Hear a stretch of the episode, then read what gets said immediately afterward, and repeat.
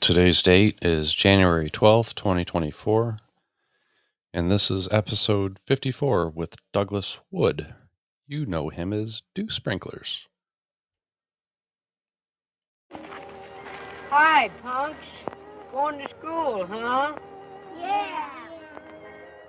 Why don't you play fish hooky and come fishing with us? Yeah, boy. They're sure biting. Get thee behind me, Satan, and don't push. Get behind me, Satan. Jesus said, Get behind me, Satan. Jesus said, Get away from me, Satan. Jesus said, You don't tempt the Lord thy God. Get behind me, Satan. Jesus said, Get behind me, Satan.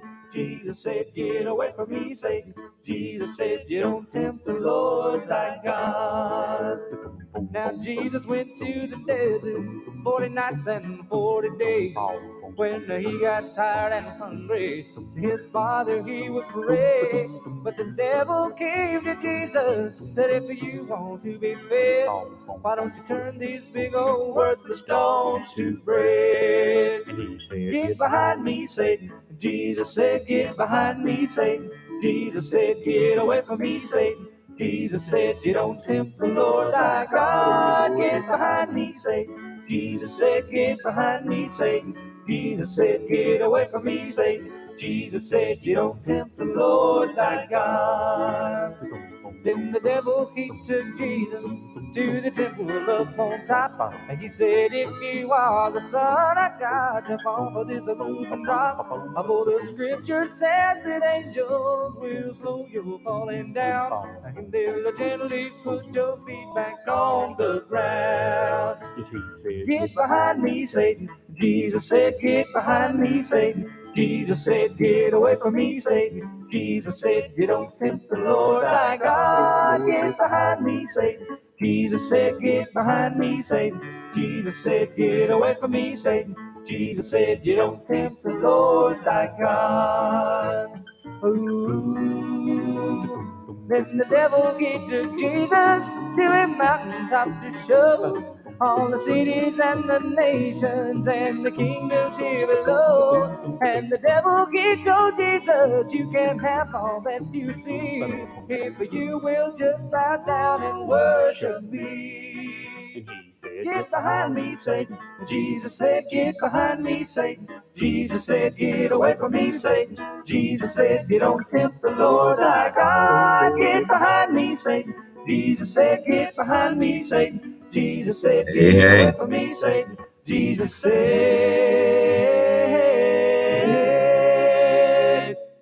He said, Don't tempt the Lord thy God.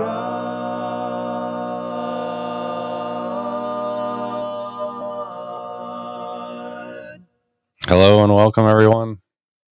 As you know, this is an official Godcast. It's Friday. We're back. We made it back. Thank God it's Friday.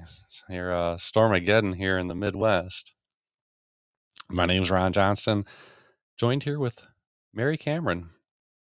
And tonight, giving his testimony, our special guest, Douglas Wood. How y'all doing? Fantastic. How are you, sir? I've had better days. I'm so sorry about that, you guys. I I had I put that time in my calendar as 6:30 and I didn't even look to see I mean, I should have known that it's Eastern Standard Time, duh. I don't know what I was thinking. And I knew that when I put when I got the message, I knew that I needed to accommodate those 3 hours and then I just put it in my calendar and eh. then I went through the whole day thinking, I got till 6:30 and I'm good. Went out to my job and and then about 3 I was like, I got to get out of here cuz I kind of want to get home and, you know, settle in before I go on at 6:30. And then started thinking about it. I'm like, is it 6:30? And then you texted me and then I'm like, oh no, I Oh, was uh wrong. oh, God." roll. Well, you know what? That's okay. I know you just flew right in and you just flew right into your seat, so you can There you go. just sit back and relax for a few minutes, gather your thoughts, because we'll we'll chat here a little bit and talk about what's coming up, and so you can uh you'll be all set. No worries. Thank you for your patience and your understanding. Yes, yes. No, I, I get uh, mad at that kind of stuff and I've no, I get it. You those know, we're we're Pacific and Mountain and Eastern and Central, and it's sometimes it's tough to be all at the same spot at the same time. You know, it's Yeah. I knew. especially I when you're feel our age. No, don't feel stupid. Can we get a five five on do? You guys can hear him, right? Good. We didn't get a chance to do that. We'll check, but looks like everybody can hear you. So all right. so Okay. yeah, take some deep breaths. We'll, All right. we'll we're gonna chat I for a did little bit, before I and came then on. uh, Yeah.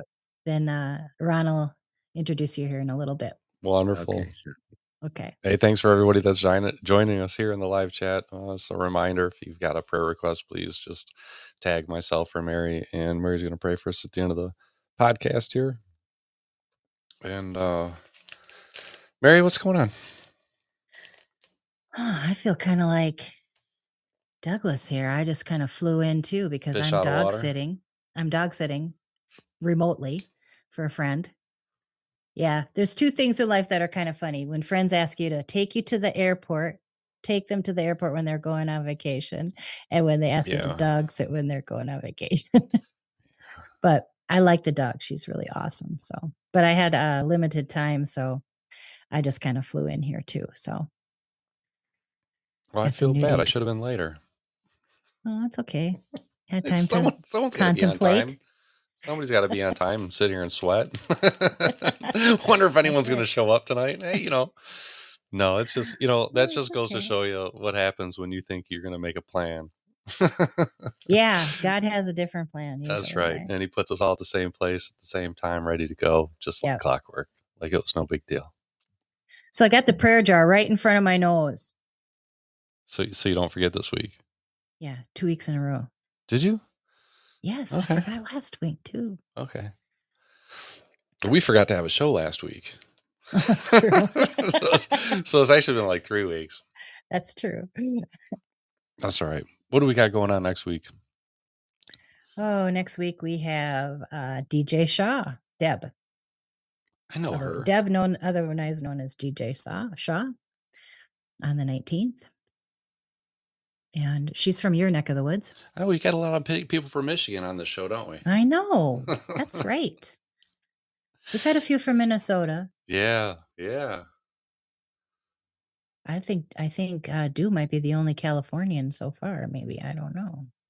Californian. Yeah. so and after that, we got uh, my friend Mari on the 26th of January. Mari Kiesling. Mari. I love that name. Yes. Good. Yes. She's she's going to be awesome. She's been my prayer partner for many years. We have a really awesome friendship. Um, we've done a lot of spiritual battles together, and she's an author and a speaker as well. So Another author. Yes. She's going to talk to us about a study she's got coming up at our church that people can maybe even participate in if they want to. We got enough authors. we can start a book club. The seven last words of Jesus Hmm, on the cross. So, really interesting. I like it. Yeah. And then for anyone else, if you would like to come and share your testimony on this is an official Godcast, that would be wonderful. We would like that. You could do that Yeah. just simply by getting a hold of myself or Mary. And um, you guys know how to do that by now. If you don't, uh, hire a private detective and they'll they'll they'll find us for you. Just screenshot right now because that's what I did in the chat. Oh. There you go. Oh yeah, Gmail. This is official Godcast at gmail.com. That's how you get a hold of us. All right. That's right. Perfect. That's right. Come share your testimony. That's why we're here, right? Or smoke signals. They work too.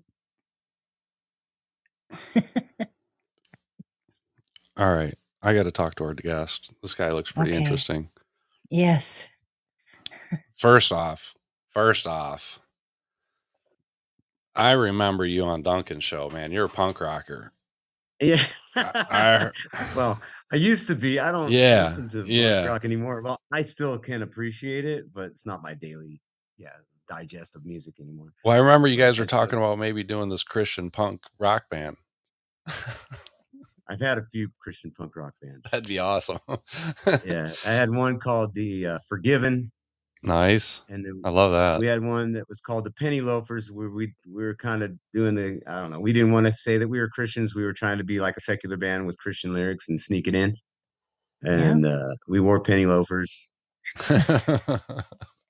It was like a short-lived thing. It only went like a couple of gigs, but yeah, those were the punk rock days. And then we had a band Awesome. called Darkness, etc. And Oh, that was the probably the most punk that I got. It was all very dark music, but uh and then I have the Drum Thieves. I don't know if you guys have heard them, but I have some music out on um it's on Bandcamp and YouTube. You can check out my old band, the Drum Thieves, and I still every now and then we'll play with that drummer and we'll do some stuff. We've done like some get-togethers where we got to back together for little gigs, but we don't play anymore regularly. And uh now that's I'm good just doing music.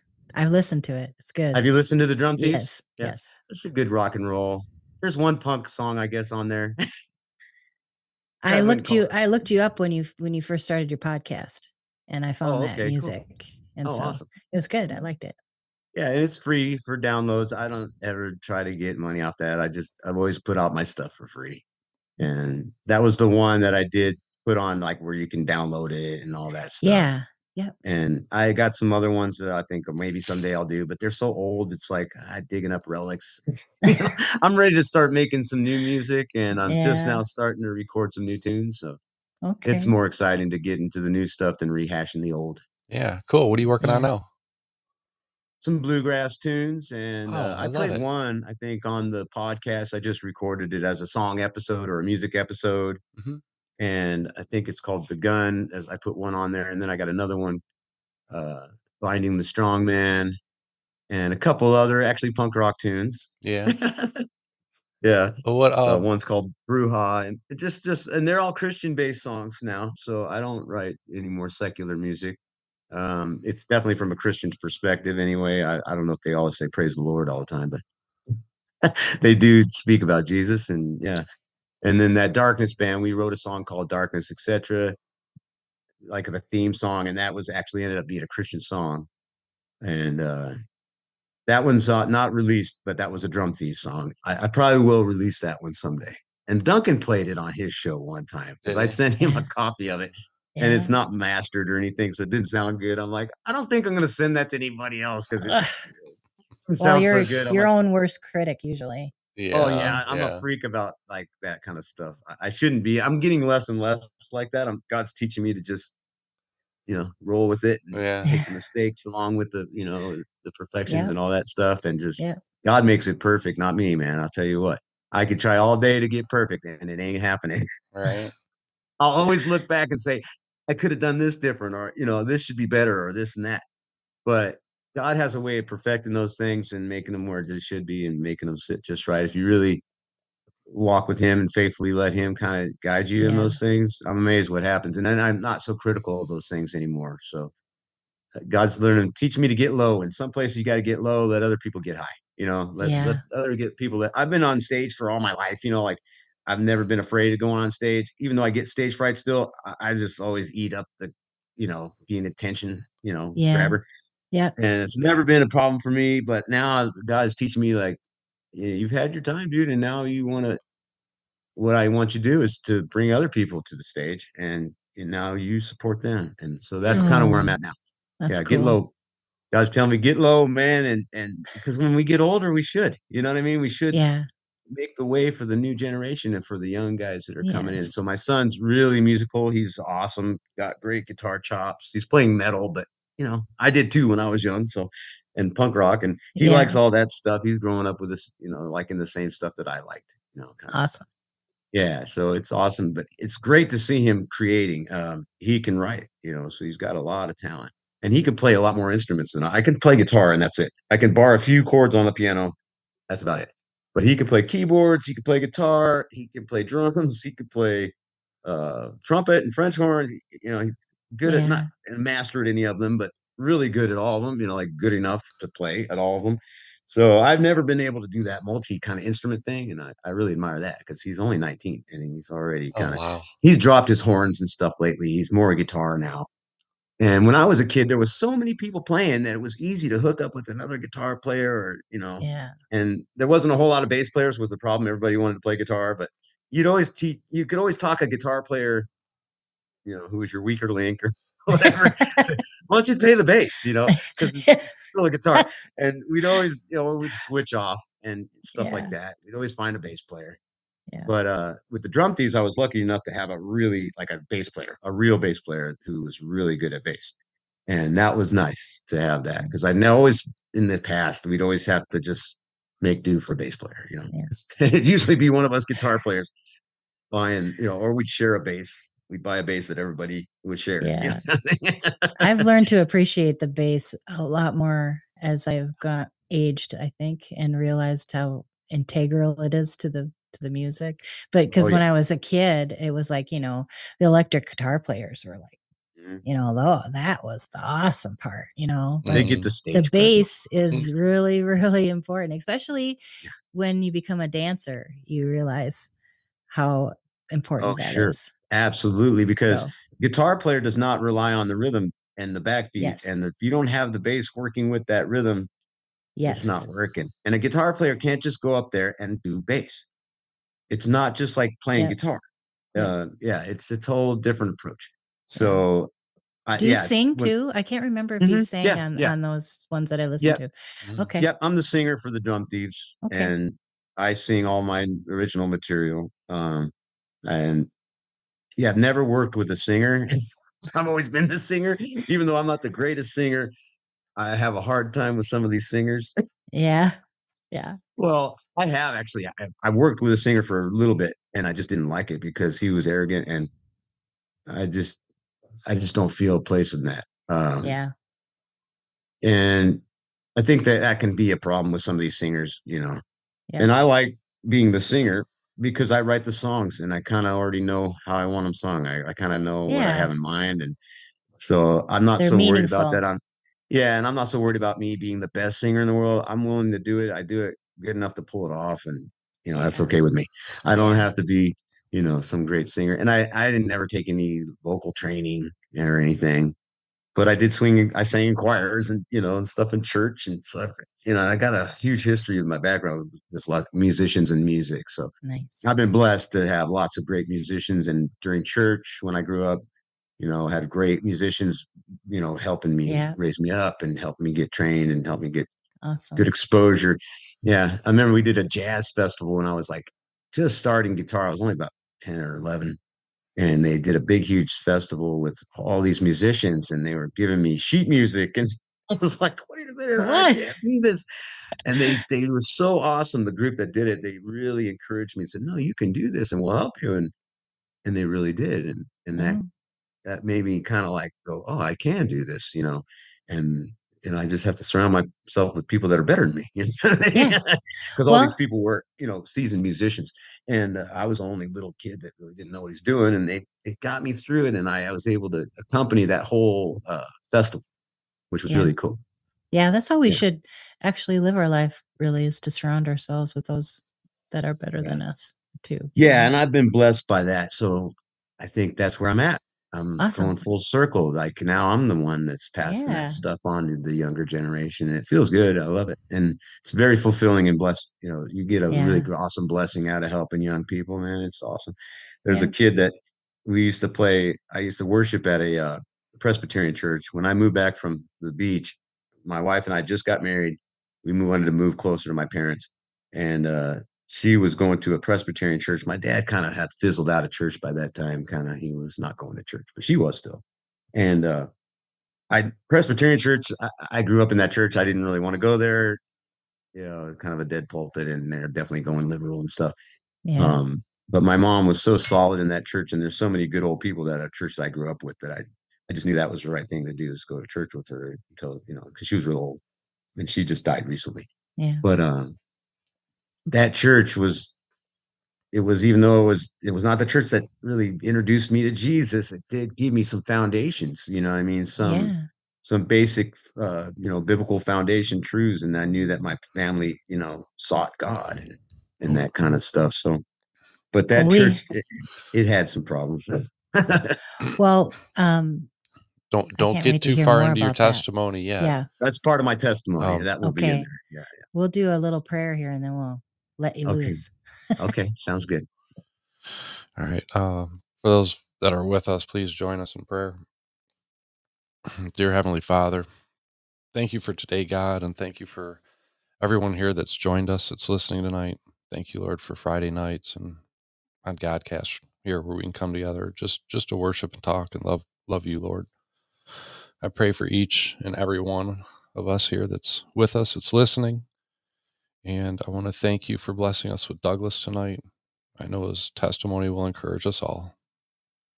Above all, tonight, I thank you, Lord, for our salvation. Thank you for your Son. And I want to pray for salvation for those who are without that in their lives. I pray that they're listening to this testimony tonight. And Father, I ask that just that you be with us and love us. In Jesus' name I pray. Amen. Amen. Amen. Thank you, Ron. That's great that we have an uh I can't believe how many musicians are in this community. Um, we probably have enough Yeah. for about four or five bands. That's like every time I turn my head, there's another musician. It's incredible. Yeah. And you play too, right? I don't. Oh, No. no. Didn't you have No, somebody on your show um, that did play? Burke. Yeah, Mike. Burke, our, Oh, Mike. our our other co-host was, was started out with us. Burke, he's a he's a musician. He plays uh, That's thinking strings, yeah. sings. Yeah, Yeah, he played some songs of his on your show, right? yeah, yeah. Yeah. Yeah, I heard those. Yeah, they were good. This is good stuff. Yeah, I want to get to the point where we can get together online and do recordings with each other. I'm trying to work out some way to do that. Uh, I haven't gotten there yet, but I am still working on getting a way we can get some of these people together online and do some recordings that uh, there's ways to do Oh, it. yeah. Uh, yeah, with it's not Zoom. I don't think you use. There's other formats that It's Apple has. Got to be hard And, to uh, get timing down, though. No. Yeah, if there if That's there's the buffering and part. delay, sometimes that Right. can be a problem. Yeah. Um, but what you can do is you can just record sub tracks, let them have it, and then they Mhm. can put their tracks on top without you having to be there live. Yeah. Yeah. And then you can edit it to be one solid video, which is really cool.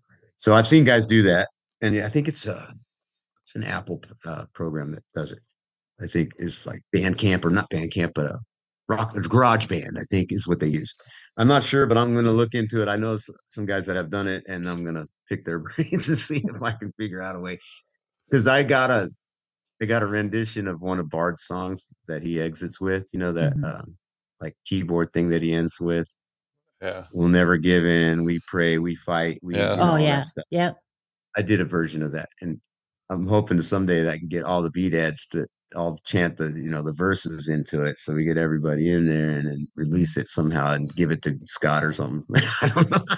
That would be awesome. me and my son did it because we wanted to see if we could, and I love giving my son projects. Like I'll tell him, do this, and I'll give him an outline of what I want, and he Yeah. pops it out like in 24 hours. The dude's just amazing. So I gave him that project, and he did. He popped it out, but we just got to put the vocals on top.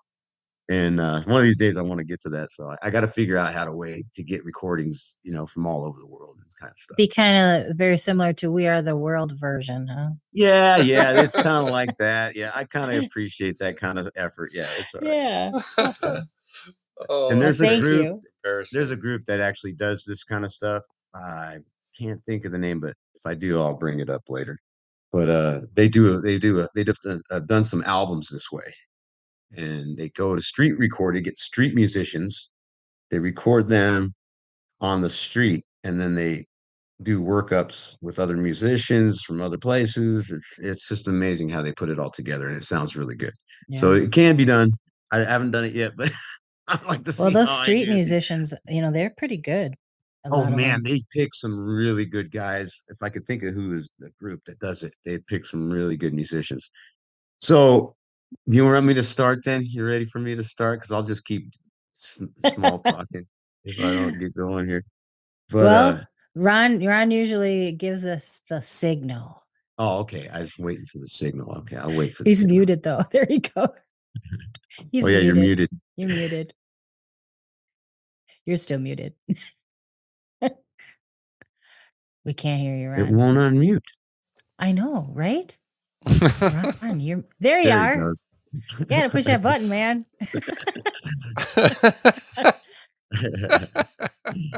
That was your signal. God bless you, Mary. muted. that was your signal. Ron muted himself so you could talk. This oh, is he was giving me the signal. this is something Mary and I do every week. I talk on mute and no one can hear me, and Mary tells me to unmute. We just get together every Friday on Podbean just to do this. It's fun. So I'm glad you could make it this Friday. Thanks for showing up, dude. Yeah, no problem, man. Thanks for having me. Like Okay, so- Costello. so we normally have a little bit of a pre-show, but we're all just seat of our pants a little bit, sliding in late. So, do you missed all that? Okay, so I'm gonna I'm gonna give you the quick overview right now. Okay, Okay. you okay? It's uh, it's about well, you're Central Time, you're Central Time, I'm Western. Oh, Pacific. sorry, Pacific. yeah. Pacific Time. so- Holy smokes! So it's three hours. Yeah. And I was like, okay. Okay, so it's 4:30 accommodate, there? I thought it was only two, but it's three. So it's like 4:30 there, right? Four Yeah. 4:30. Okay, 4:25. so at your time, 5:30, you're gonna Yeah, want to be your time. you're gonna be somewhat in the area of wrapping up. Okay. Okay. That's just the it. way that's just the way it happens on here. God's got control of it. It's not up to me or you. Oh, Okay. That's cool. I should be able to do that. but if you start going a little bit longer and you need to be nudged, you get Okay, yeah, this. you can nudge me. Yeah. You get Oh, you got get to- the little Okay. sign. Nice. You and and for those of you that didn't get to see that, I got a little sign that says time, and that just means hey, we want to wrap it up. We got about ten more minutes. Okay. Yeah. So if you That's see good. that sign, That wonderful. very- If if not, we'll transition into it um, more organically, and and we'll enjoy it any either way. So Yeah. don't worry. And you know, we just gave everybody a clue into the pre-show. Welcome to the pre-show, everybody. yeah, it's what they pay the big bucks for.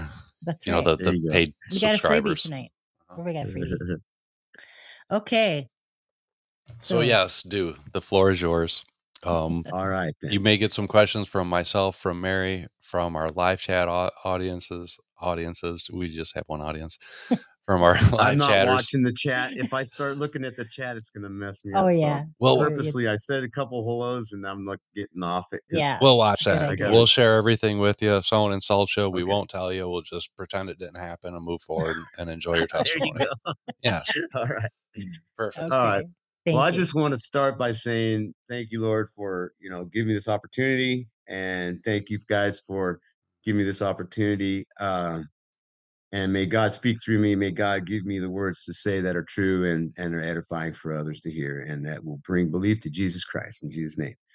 Um, so yeah, I just want to say that I'm not anything that's I've not arrived. I'm not I'm not gonna be like the guy that's the Christian that's awesome. I'm on fire for Jesus, man. But I tell you, I struggle every day and I have to fight sin every day. So um I'm not gonna give up though. And I, this is my encouragement through if you hear anything out of my testimony, hear this is that I've been so messed up and I could have walked away from Jesus for good many times and thought about it even. And but I never did. And thank God I didn't. And you know, it's like what what do you want to do? You want to serve God or not? You know, kind of and and make that decision. Start contemplating that that question. And even if you're not perfect, that that doesn't mean you can't serve God. If you're not at the point that you want to be or the point that you think you should be, or if you're you're still sinning the same sin every day, that doesn't matter. Go serve God anyway. You know, do what you can for God now. Don't wait till you're all cleaned up because God does that, not you anyway. You know what I mean? God cleans the fish or whatever you I've heard this saying before, but you know what I mean? I just want to encourage everybody, just don't ever give up. Give what you got for God today, even if it's just that little bit that you have, because he'll give you the opportunity to give more. And the more you give, the easier it gets. Um, the more you step towards God, the more you want to. Um, and the more he wants you, and the more that he um, chases you, you know. Um, you start chasing him, he's going to chase you just as much or harder. So start chasing and clinging to Christ. That's just the overall message I really want to put out to everybody. And I have not arrived. I'm going to talk about a lot of church history, but you'll see through my testimony that church don't save you. All right. Yeah. So Mm, the thing that you guys asked for number one is what happened in your before Jesus, um, why you needed him. Well, I would say that my before Jesus time was I was pretty young when I accepted Jesus for the first time. Um, I grew up in church. I was baptized as a baby um, into the Presbyterian church in my local town. My parents went to that church almost all the whole time they lived here. Um, my dad eventually stopped going. My dad fell away from the Lord. Um, and uh, but then before he died, he did rededicated himself. So I know I'll see him in heaven. But uh, yeah, we went to that church all growing up. Um, I did need him because I am fallen like the rest of us, right? We all need Jesus. I don't know anybody that doesn't. So uh, yeah, and I went to kind of a dead church where you're not gonna you're gonna hear the gospel, but nobody's gonna walk you through it. Nobody's gonna really help you understand it. You know what I'm saying? Like as far as a youngster, it was really adult messaged, you know, um, church. And I would say for me, I had a hard time, you know, getting somebody to meet me where I was spiritually in as a youngster. I just kind of went and, you know, stayed quiet and behaved and and if I didn't, my parents would smack me and you know, that kind of thing. And and I was always like, when are we gonna get out of here? You know, that was really when I was a kid, I, I just couldn't wait for it to end. I, I didn't really enjoy it, you know. I thought it nice to look at the congregation and I thought, they're all sitting here and once a week they come and confess their sins, but then they all go back to sinning all week long and they think they come back once a week and they're good. Right. I was only like, you know, I was really young Right. when I'm thinking this stuff, you know. So I, I was already kind of seeing like you could get yourself caught up into a cycle here that just ain't real, you know. And so I was kind of already going, and our pulpit was very, you know, not I would say dead. It wasn't really uh on fire. It, was just going through the motions, a lot of show and a lot of, you know, repetition and repeat and, and that kind of stuff. Our church did great stuff though. Like I say, that jazz festival, they, they brought in some really good events. Um, but that's kind of show too, right? It's not really what you really need when you go to church. You know, you're supposed to be getting healed and fed and all that kind of stuff. So, um, yeah, I needed God. My parents were, they weren't very happy parents. They fought all the time. Um, they never did get divorced. I did uh, grow up in my family all the time and never was in a broken home per se, but I would say that it was because my parents didn't commune or, you know, they didn't have a good loving relationship.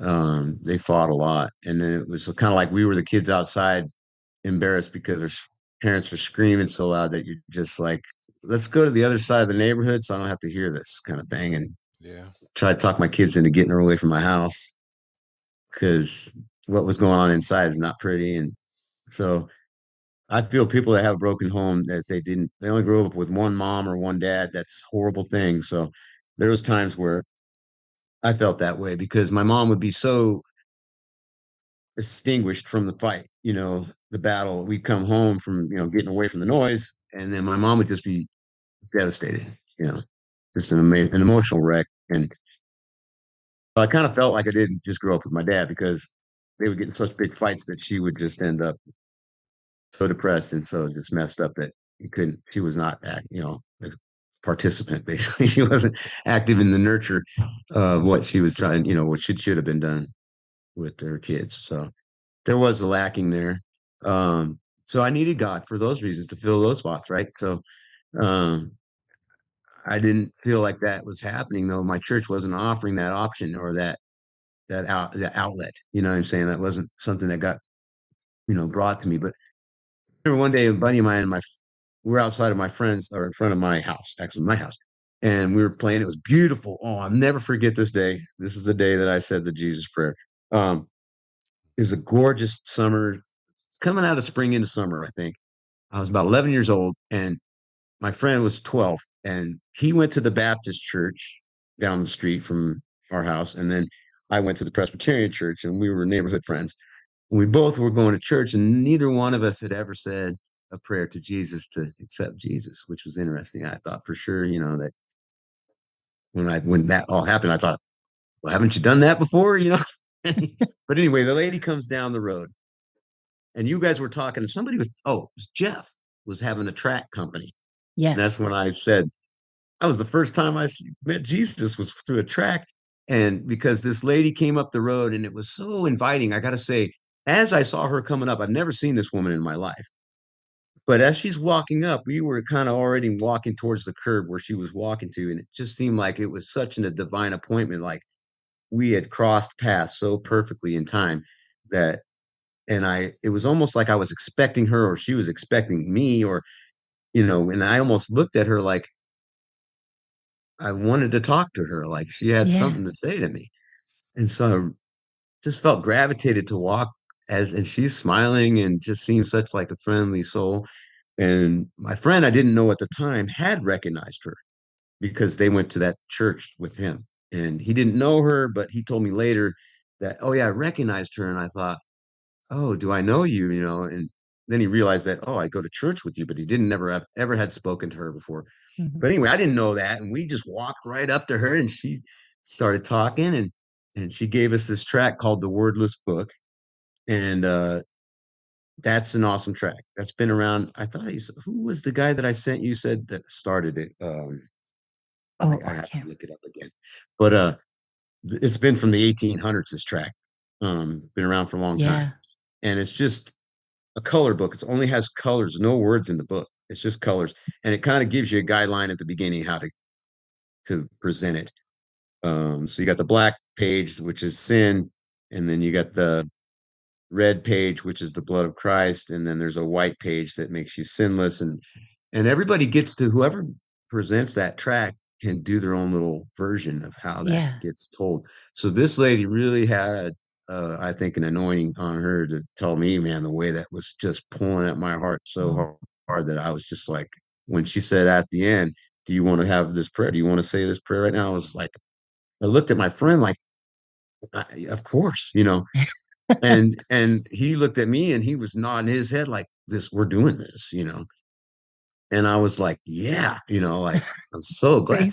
So we did, we prayed with her, and it was so like I believed so fully um as a child, that childlike faith was so strong. I think I, I even pictured Jesus, you know, opening this door in my heart, kind of come in, you know. Yeah. I mean, that was kind of like I pictured that happening as I'm praying. I'm like, oh, he's going in there, you know, and it's kind of He's funny, pulling but right in the garage. yeah. And uh, so I really believed it happened that day, and I think it did because ever since that day, man, God has pursued me and has always been speaking to me and speaking to my heart and bringing those scriptures up that my mom used to read to me at night and inscribing those into my heart, you know. And I was blessed to have a mom that did read the Bible to me at night.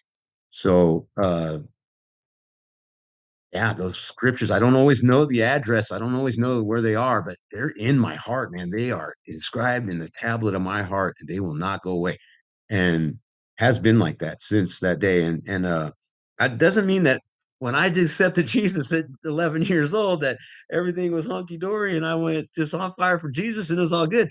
No, it was not like that. Wait a second, your life wasn't perfect from then on out? No, It doesn't no. work like that? Yeah. okay. Yeah, so anybody that has, you know, thinks that that's gonna happen, yeah, it ain't gonna happen. So, No. but most likely it's not gonna happen. I, I'm not gonna say it couldn't happen. God could do anything. I, I would not Right. put it past him to be able to. That's Um, right. There's miracles, and I've seen guys really get delivered from stuff, which did happen for me too, but not everything. You know, Yeah. there was stuff I still have to struggle with today, and Mm-hmm. anger was one of them. So I didn't have anger as a young child, but eventually anger became my problem. You know, and uh, that's still today. I was pretty angry. Had one of those days. And, uh, I had my buddy Tommy from the Drum Thieves. He's the drummer that I used to play with in the Drum Thieves. He lost his job, so I've been putting him to work with my company here whenever I can, you know, help him out. And he was kind of making me mad today. yeah, I had him help me build a shed, and uh, yeah, I, I kind of he was like, "Do you need a hug or something?" I'm like, "Yeah, I think I do. I need a break, dude. I think we gotta sit here, give me a hug, and let's pray or something." Because I was getting a little bit. I can't even imagine you mad. I know, like most You're people that probably know just me, like, on the smiling level that you've never seen me angry, they're like, "Ah, you don't really uh, seem like that kind of guy." I'm like, "Oh, yeah, talk to my wife; she'll tell you." Yeah. Well, I can relate. I had one of them days yesterday, and I'm gonna probably pray about it later tonight. Yeah, so. I get it.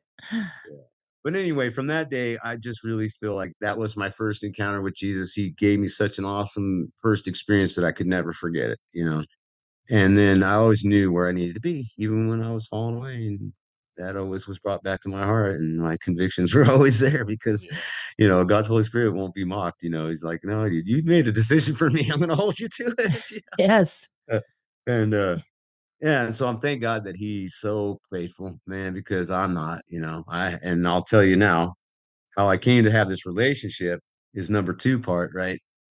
And that's the growing cycle of being a Christian was not pretty for me. Um, I've eventually got, you know, in junior high school, and I just kind of went to church, you know, with my parents, and I thought I'm in, you know, because of what I do, you know. And, and I had a small prayer life at that point. It wasn't really very intense, and I didn't have a whole lot of people mentoring me in church, you know, raising that up so much. It was more just like I said, that kind of traditional type service where it's just you kind of do the same thing you did last week, and then you go home and you know, and they weren't very outreach, you know, oriented or anything like that. They had a uh, what do you call that VBS every year, Mhm. which they did some great stuff. I got to say, I knocked that church a lot, but I thank God that I had it because it did give me some solid foundation that I always cling to today. You know, and so um, yeah, it has problems, and I think every church does anyway. So, but eventually we went to junior high, started meeting girls. Yeah, I was really girl crazy. I was just crazy about girls. And I got kind of sidetracked with that for a while, chasing women, or they weren't women yet, but they were girls. And uh, yeah, I just was a cocky young boy. And then drugs became a problem all the music in the band. And my mom used to always say, "Ah, I wish I never would have gave you that electric guitar because you just started partying and you just started going rock and roll at these parties. And and you just, yeah, it's not what I wanted from you, you know, it's not what I had in mind.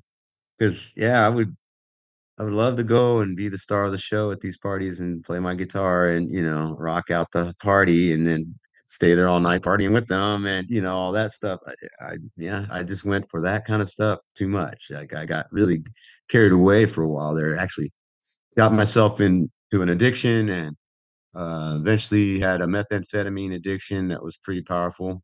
Um, and about my junior year in high school, I I made a recommitment to Jesus because I just saw so many of my friends getting so drugged out and some died. And speed was a big thing in my town. Methamphetamine really does kill people. And it was really tearing my character apart. I could lie straight face to you and never have a bit of guilt about it and probably even believe it myself. Um, and yeah, did a little bit of stealing and some bad things that I knew were wrong. Never got any bad jail time, luckily. Spent the night in jail a couple times. Um, but all expunged from my record. Thank God I don't have a record, anything like that. I was young enough to where some of the stuff goes away, and some of it the DA never did prosecute. Some of it was, you know, drunk in public kind of stuff, or being on the influence. You know, I didn't have a real bad criminal problem, but it did start leading me down some of those paths and hanging out with the wrong folks. That that was eventually, I think, going to be an issue if I didn't get cleaned up. And then when I saw a couple people die, and I started feeling the effects of that drug myself, I thought, you know, I'm going to kill myself if I don't get this straight. You know, if I don't get off this, I, I, and I, I don't want to. I'm not, far, you know, I'm far from God, and I didn't know if I was going to go to heaven at that point. You know, it's kind of like, oh, if I die now, I, I don't know, you know, where I'm going to end up. I wasn't so sure anymore. Mm, so scary. That's a my scary position boss, to be in. who is Pastor Willie Dalgety of Set Free here in Yucaipa now, he was a good Christian man that I worked for for a landscape company, and uh, he was really intrigued with Set Free Church that was happening in Anaheim at the time. And he didn't start that church; it was Pastor Phil Aguilar. I don't know if you ever heard of him, but he Mhm. started a church in Anaheim, California called Set Free. And street level ministry, very outreach, awesome, awesome church. They did some great, great things. Um, and he says, Look, and I told him I went to work one day and this is after I had he this my poor boss. He he he was such an awesome dude, but he had to endure a screwed up kids and our problems so much. I feel sorry for him. But uh I remember one day I showed up to work and I was dating a girl and I had gotten her pregnant and she was telling me that she was going to have an abortion. And I remember going to work that day and I was so torn up about what I had done, you know, like oh, I put myself into this position where now I have a child and now it could be killed because this girl is going to make this decision, which I did not agree with. And tried to talk her out of it, but she was like, and I even said, I will marry you, whatever, you know, and she's laughing at me like, Doug, we're not getting married, you know, we're both all screwed up. she was too. And we were both on drugs. And she's like, that's never going to work. She's like, you can't say anything about it. It's my choice. I'm going to abort it. Yeah. And I said, "Ah," I said, that's not right. It should be part of my choice, you know. And I was Mhm. having a hard time with that. I remember I went to work that day and I I walked off the job because I was so emotionally messed up. And my boss was kind of like called me that day. He says, Hey man, what happened? You you didn't have you could have got a ride home, but you walked home, you know, like and I was like probably four miles from my house. I walked four miles just to get the heck off that job. And because I couldn't, I just couldn't go through that day. But anyway, uh, he called me and I said, Well, look, I'm messed up. You know, I told him my whole story and I told him what happened. She aborted the kid and, and now, and, you know, I got to get out of this. I got to get off these drugs. You know, I got to get clean because I don't want this to happen again. You know, it seems like I'm setting myself up for all kinds of inheritance of sins that I don't, I don't want these consequences, you know? Yeah. And I said, I need to get back on the road with God. And, he knew because I, he was very open and he knew we were on dro- drugs and, you know, he wouldn't tolerate it if we were on the job, of course. And but you know, he knew what we were doing, and he would always.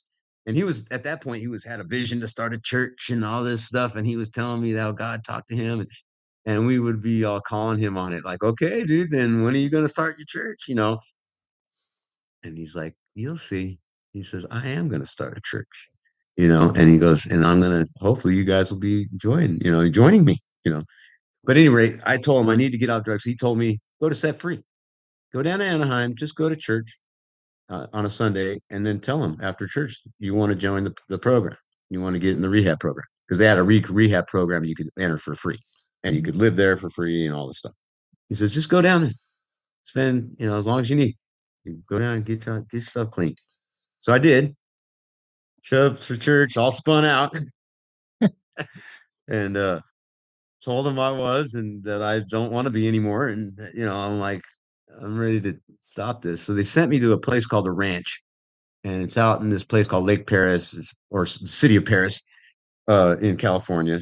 Not Paris, nothing like Paris, obviously. It's out in the desert, and and the ranch ain't no Ponderosa that they send you to. This is like a big piece of dirt with some fence around it, and some shanty wood shacks with bunk beds made out of plywood, and an out an, uh, an outhouse and a pool change, heat up your own water shower.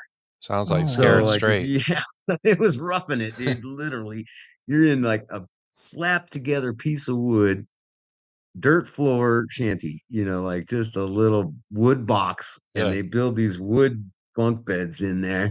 Gotta and straighten out get out of on. here.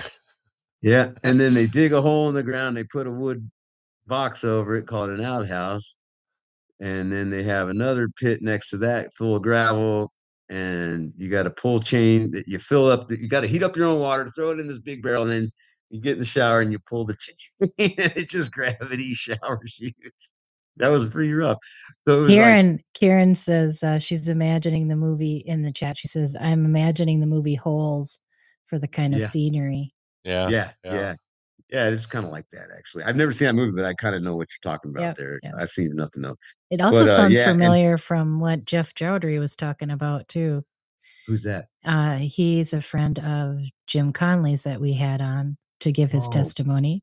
I don't think I heard that one. Yeah, it, we we had a little, you know, Jim kind of stepped in for him, but anyway, he talked about s- a similar thing like that going off in a different area. I know I don't know what that was called. I thought it was something similar, but yeah, so that's a good programs when you get involved in that kind of thing. Yeah, it was also really good for me. Uh, the food wasn't great. You know, you're talking like uh, turkey necks and soup mix. Is like, you know, that's the only meat that's in there is turkey necks and gizzards. And Well, it's what I grew up on. yeah, So the food was about the same every night. You get this mixture Yeah. soup, you know, with celery and gizzards and all this stuff. And then coffee was, you know, like cowboy coffee. You just pour it right into the water and the grounds are all mixed in. Yeah. But I kind of enjoy that kind of stuff anyway. I, I I fall right into that. I love camping. I love being outside. I love all that stuff. So Yeah. that didn't bother me. All that stuff. Some people really, you know, are so domesticated. They don't like, oh, dude, this is not cool, you know. but Right, I, I. I I didn't have any problem with that part. But uh, and I was happy to get off drugs. I was happy to have a place where I could go. Where every day we went into Bible study. Every day we went in for prayer. Every like all day long Yeah. every day. So um I was I was like, oh, this is what I need. And I ate it up for two weeks on that ranch. Nice. And then they sent me to the homes, which are the church homes, which is in Anaheim, downtown Anaheim, California, where the church was able to grab up a whole bunch of residences from the city um, for free because they were abandoned, uh, decrepit homes. And Set Free has a really awesome ministry that's active and working, and they would refinish these houses and fix them up. And so Oh. the city was like, "We like what you're doing. Uh, we'll keep giving you these homes." And so they would give them these homes basically free, um, because they would save the city money in the end. Yeah. So Oh. yeah, so they actually became really good relationship with the city and they helped clean up some of the neighborhoods by fixing up these, you know, old abandoned uh condemned houses even sometimes. And then we even cleaned up some condemned buildings in the city. So literally there was a Lions Club building in Anaheim, huge building. Um I think it was 3 levels. So you had a basement, a main level, and then an upper level and it was used to be a huge bank or something back in the day, and then it became a Lions Club or something else, and then eventually it became a home for the homeless. And they had fenced it off, but they always find a way in. And uh, did you go to Yuba? Yes, Did- that's where we met. That's right. I, and that's right. Now I remember. I was like, I had to, that you didn't go to. Ron didn't go. I did no, not Ron go. didn't go. Okay. I was like trying to make sure I remember. who prayed for met. your Yes, back, I remember? remember. Yes. Yes. And I still have the ginseng patch that you gave me because I said I'm only going to use it unless I really need it. And ever since you prayed for my back, I haven't had any really back issues. That's awesome. I'm doling Yeah. out those ginseng patches all over town. Well, I I I just cling to the healing, man, because That's right. And Cool. it's like um, I'm I'm liking that I don't have to use it. I actually one of these days I'll give it to somebody who needs it, kind of like you did. Hey, maybe I you could just use it in a situation. Say, well, here I got these patches, but you know what? I could pray for you. Well, there you go. That's good. I like that too. But uh, can you use that on your knee? I use them on my knees every day. Okay, because I just blew my knee out, and so I will use that ginseng patch on my knee. Yeah, especially when I come home from dance. Oh, okay. Oh, Because yeah. yeah. I went. I was building the stage for my new podcast that I'm going to start doing, and I brought a young guy out here who had a lot of strength and a lot of energy, and I was trying to keep up with him as a 50, you know, 60 year old Oh, man. yeah. And yeah, at the end of the day, I started feeling tight, and the next day I was limping. So, and I've been kind of limping ever since. But uh, well, yeah, I we'll got pray for knees. that tonight. Yeah, too, thank though. you. Yeah, but Okay. but that's good. There you go. That's that's just the knee, but we'll just pray for that to you know get healed too. yeah. But uh okay, so I was talking about set free and let me get back on track a little bit. The rehab was awesome. It did me good. I moved to the homes. Um, did a lot of construction. We did street ministry. We went, I witnessed with the groups. Oh, and that Lions Club, that's what I was talking about. We went into that building. That's why I was asking if you went to Yuba, because the that hotel where they we showed the Oh, yeah. where where, uh, Marysville? Yes, in Marysville. That's all decrepit and boarded up and everything. Yeah. It's kind of like if you picture that building, that's kind of like what we went into and cleaned up. Oh, Yeah.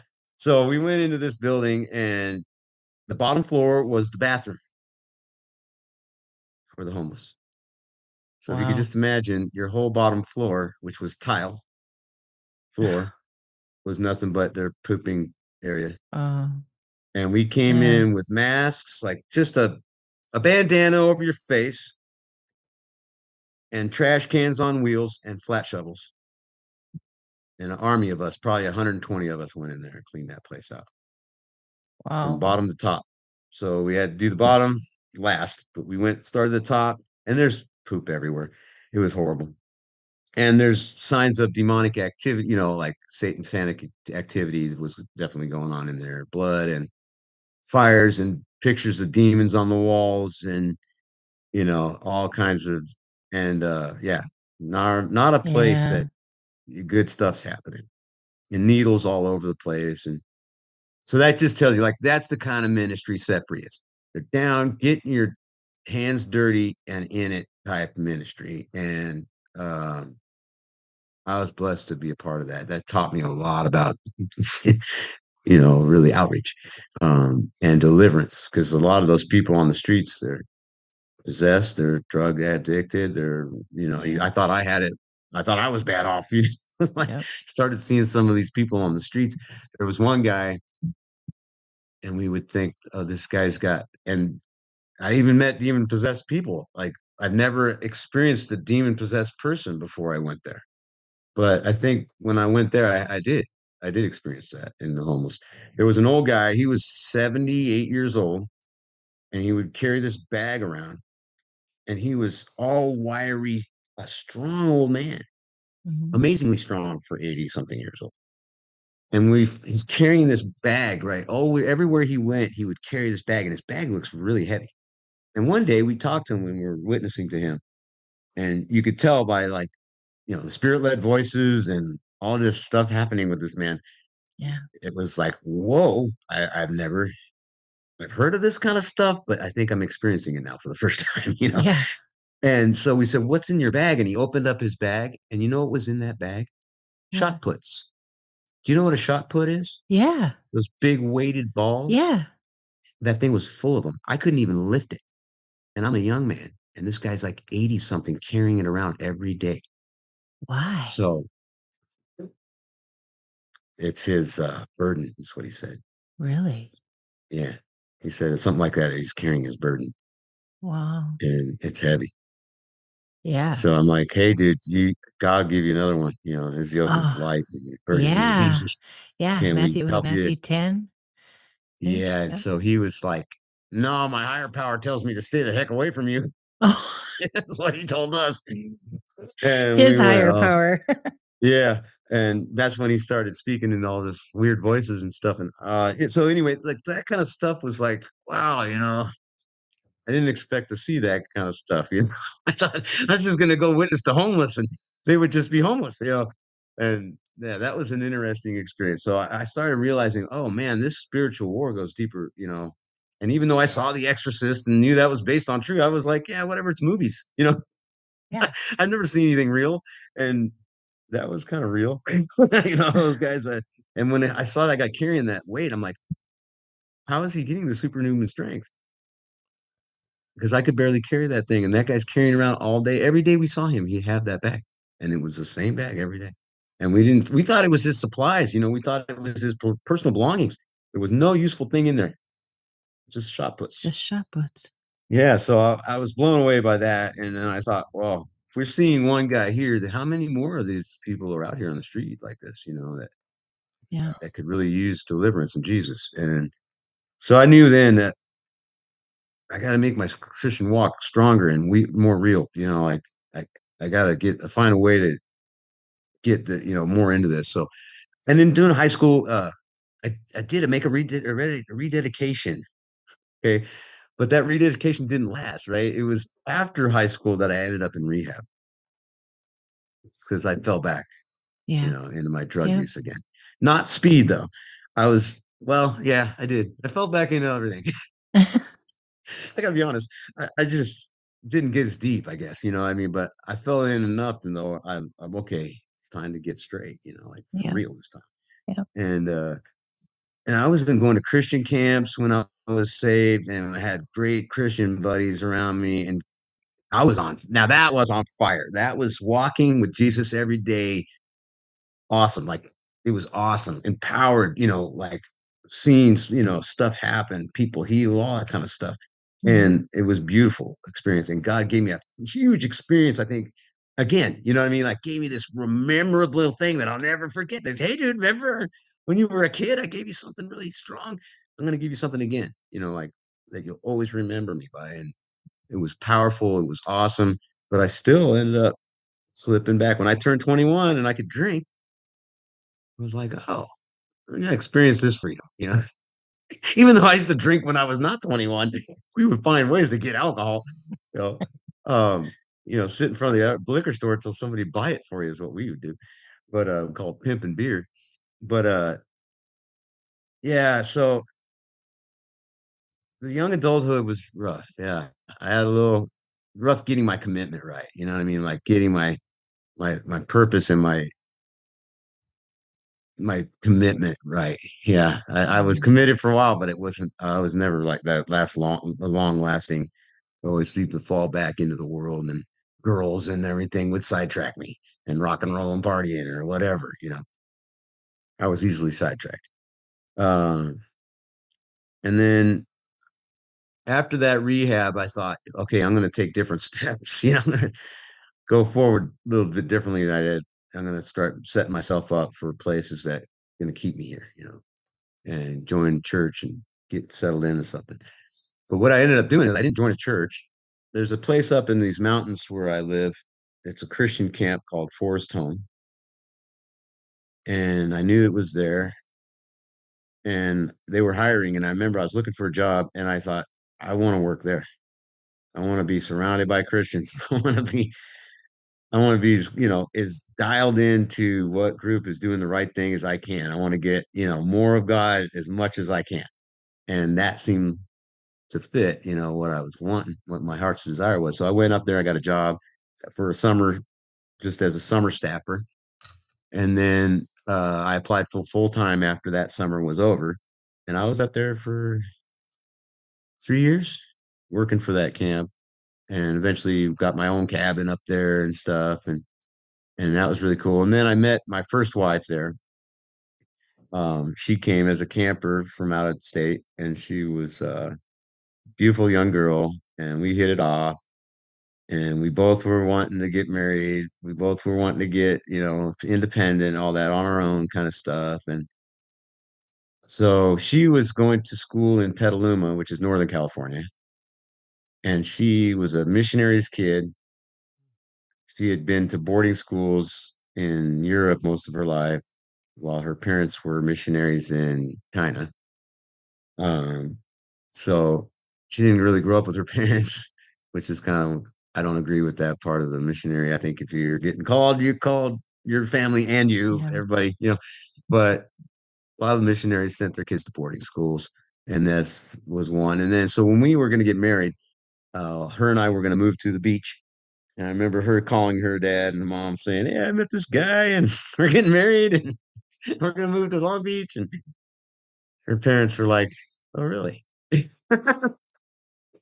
and they lived in Texas, so they had just moved from Europe or from China back to Texas, where their main headquarters were for their missionary um, program, and they were thinking, "Well, you're going to be finished with school this semester. We were just hoping you're going to come back to Texas and live with us for a while because you've been living at boarding schools all your life, and we kind of now it's time to come home, you know." kind of thing.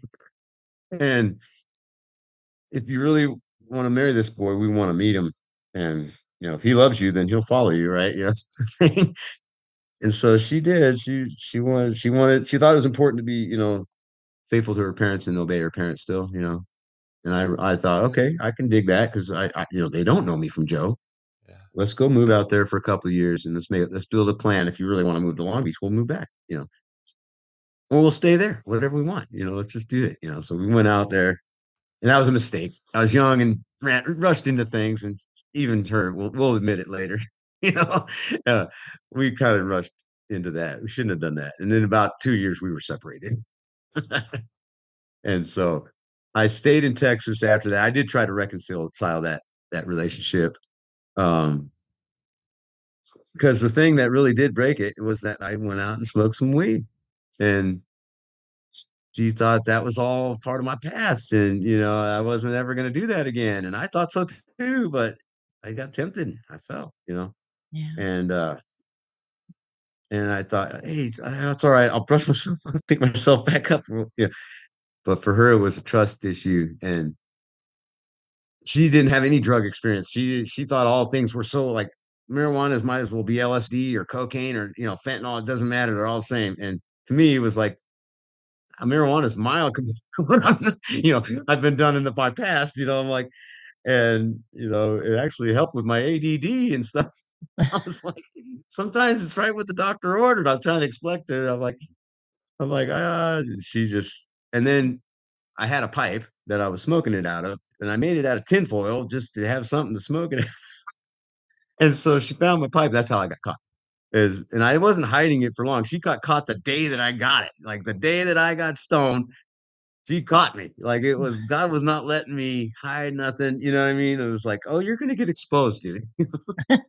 Yes. You're not gonna hide nothing from this woman. You're married. It's not gonna get to you know, I'm not gonna let you. So he didn't allow me to. I got caught. She caught it in my truck, and uh, since, since it was made out of tinfoil, she went to. She was a paralegal. She went to her people at her work and asked them, "Hey, what if people smoke out of tinfoil?" And they all told her cocaine. So now she thinks Oh. I'm a coke addict, and it took me like a year to convince her that I wasn't. You know, not even that long because we didn't last that long afterward. Because my trust in her trust in me had been destroyed at that point. It was I could never get it back.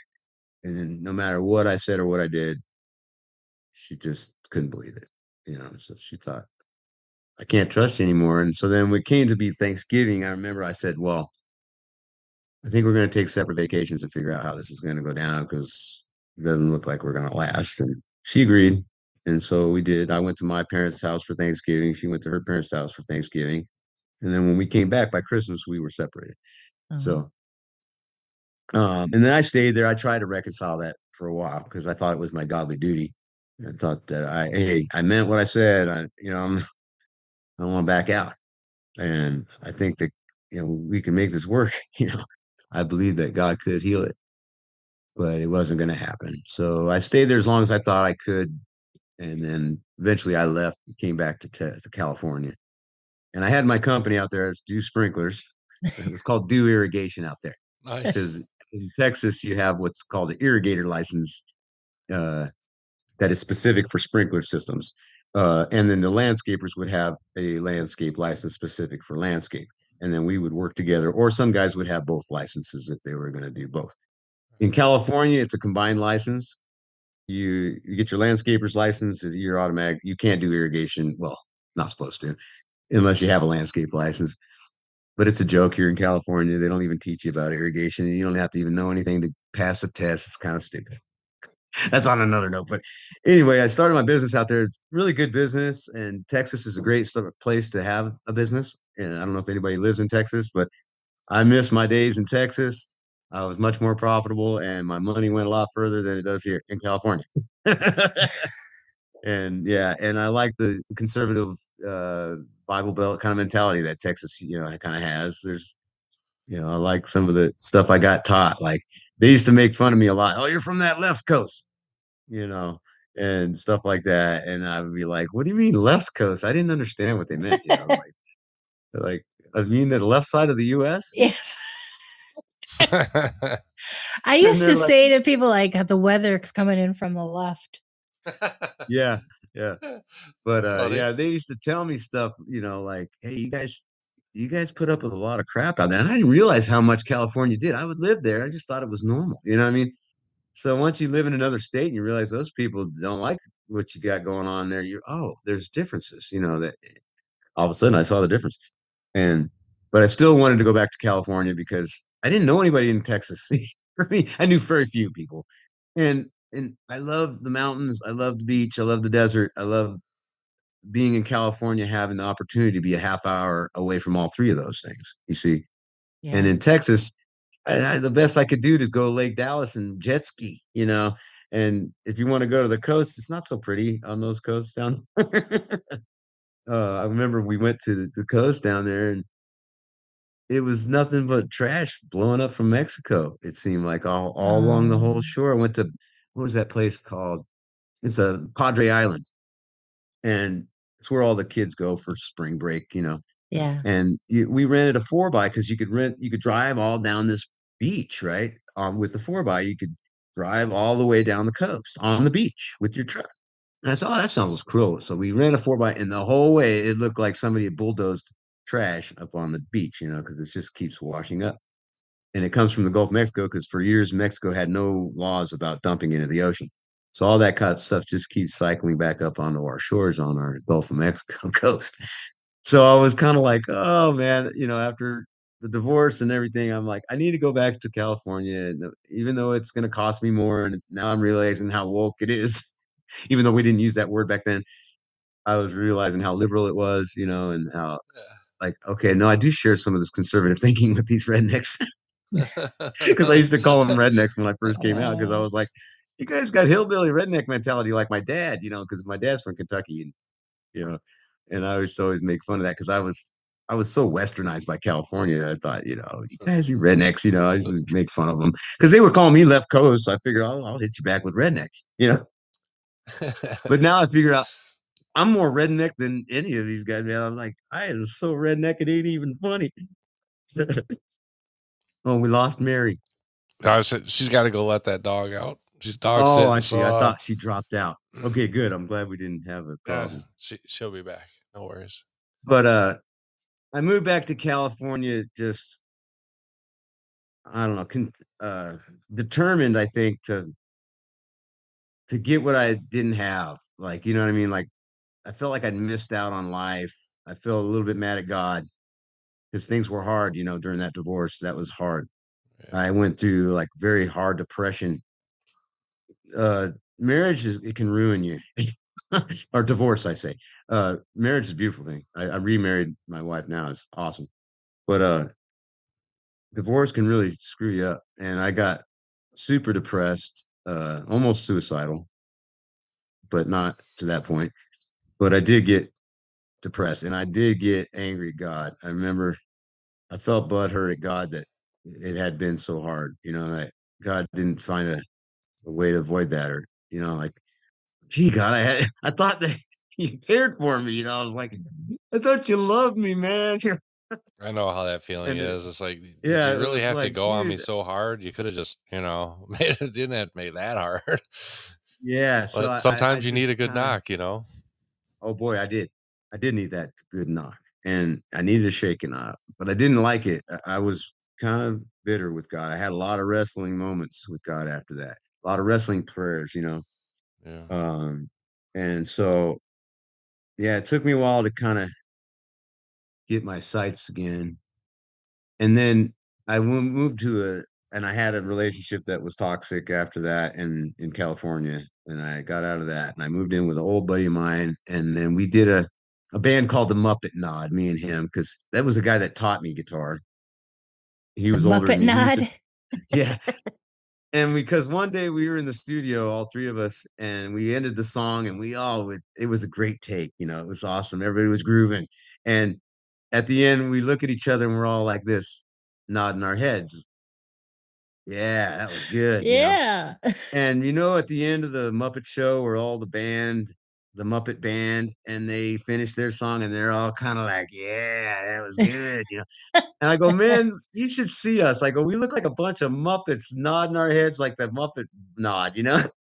And we just had a, a good laugh about that because it was like, yeah, we did look funny because we were like, yeah, this was awesome. And uh, That's so I said, that's the name of our band. We're going to call ourselves the Muppet Nod. And that's what we ended up calling ourselves. So But did you it have fun Animal on the drums? No, no.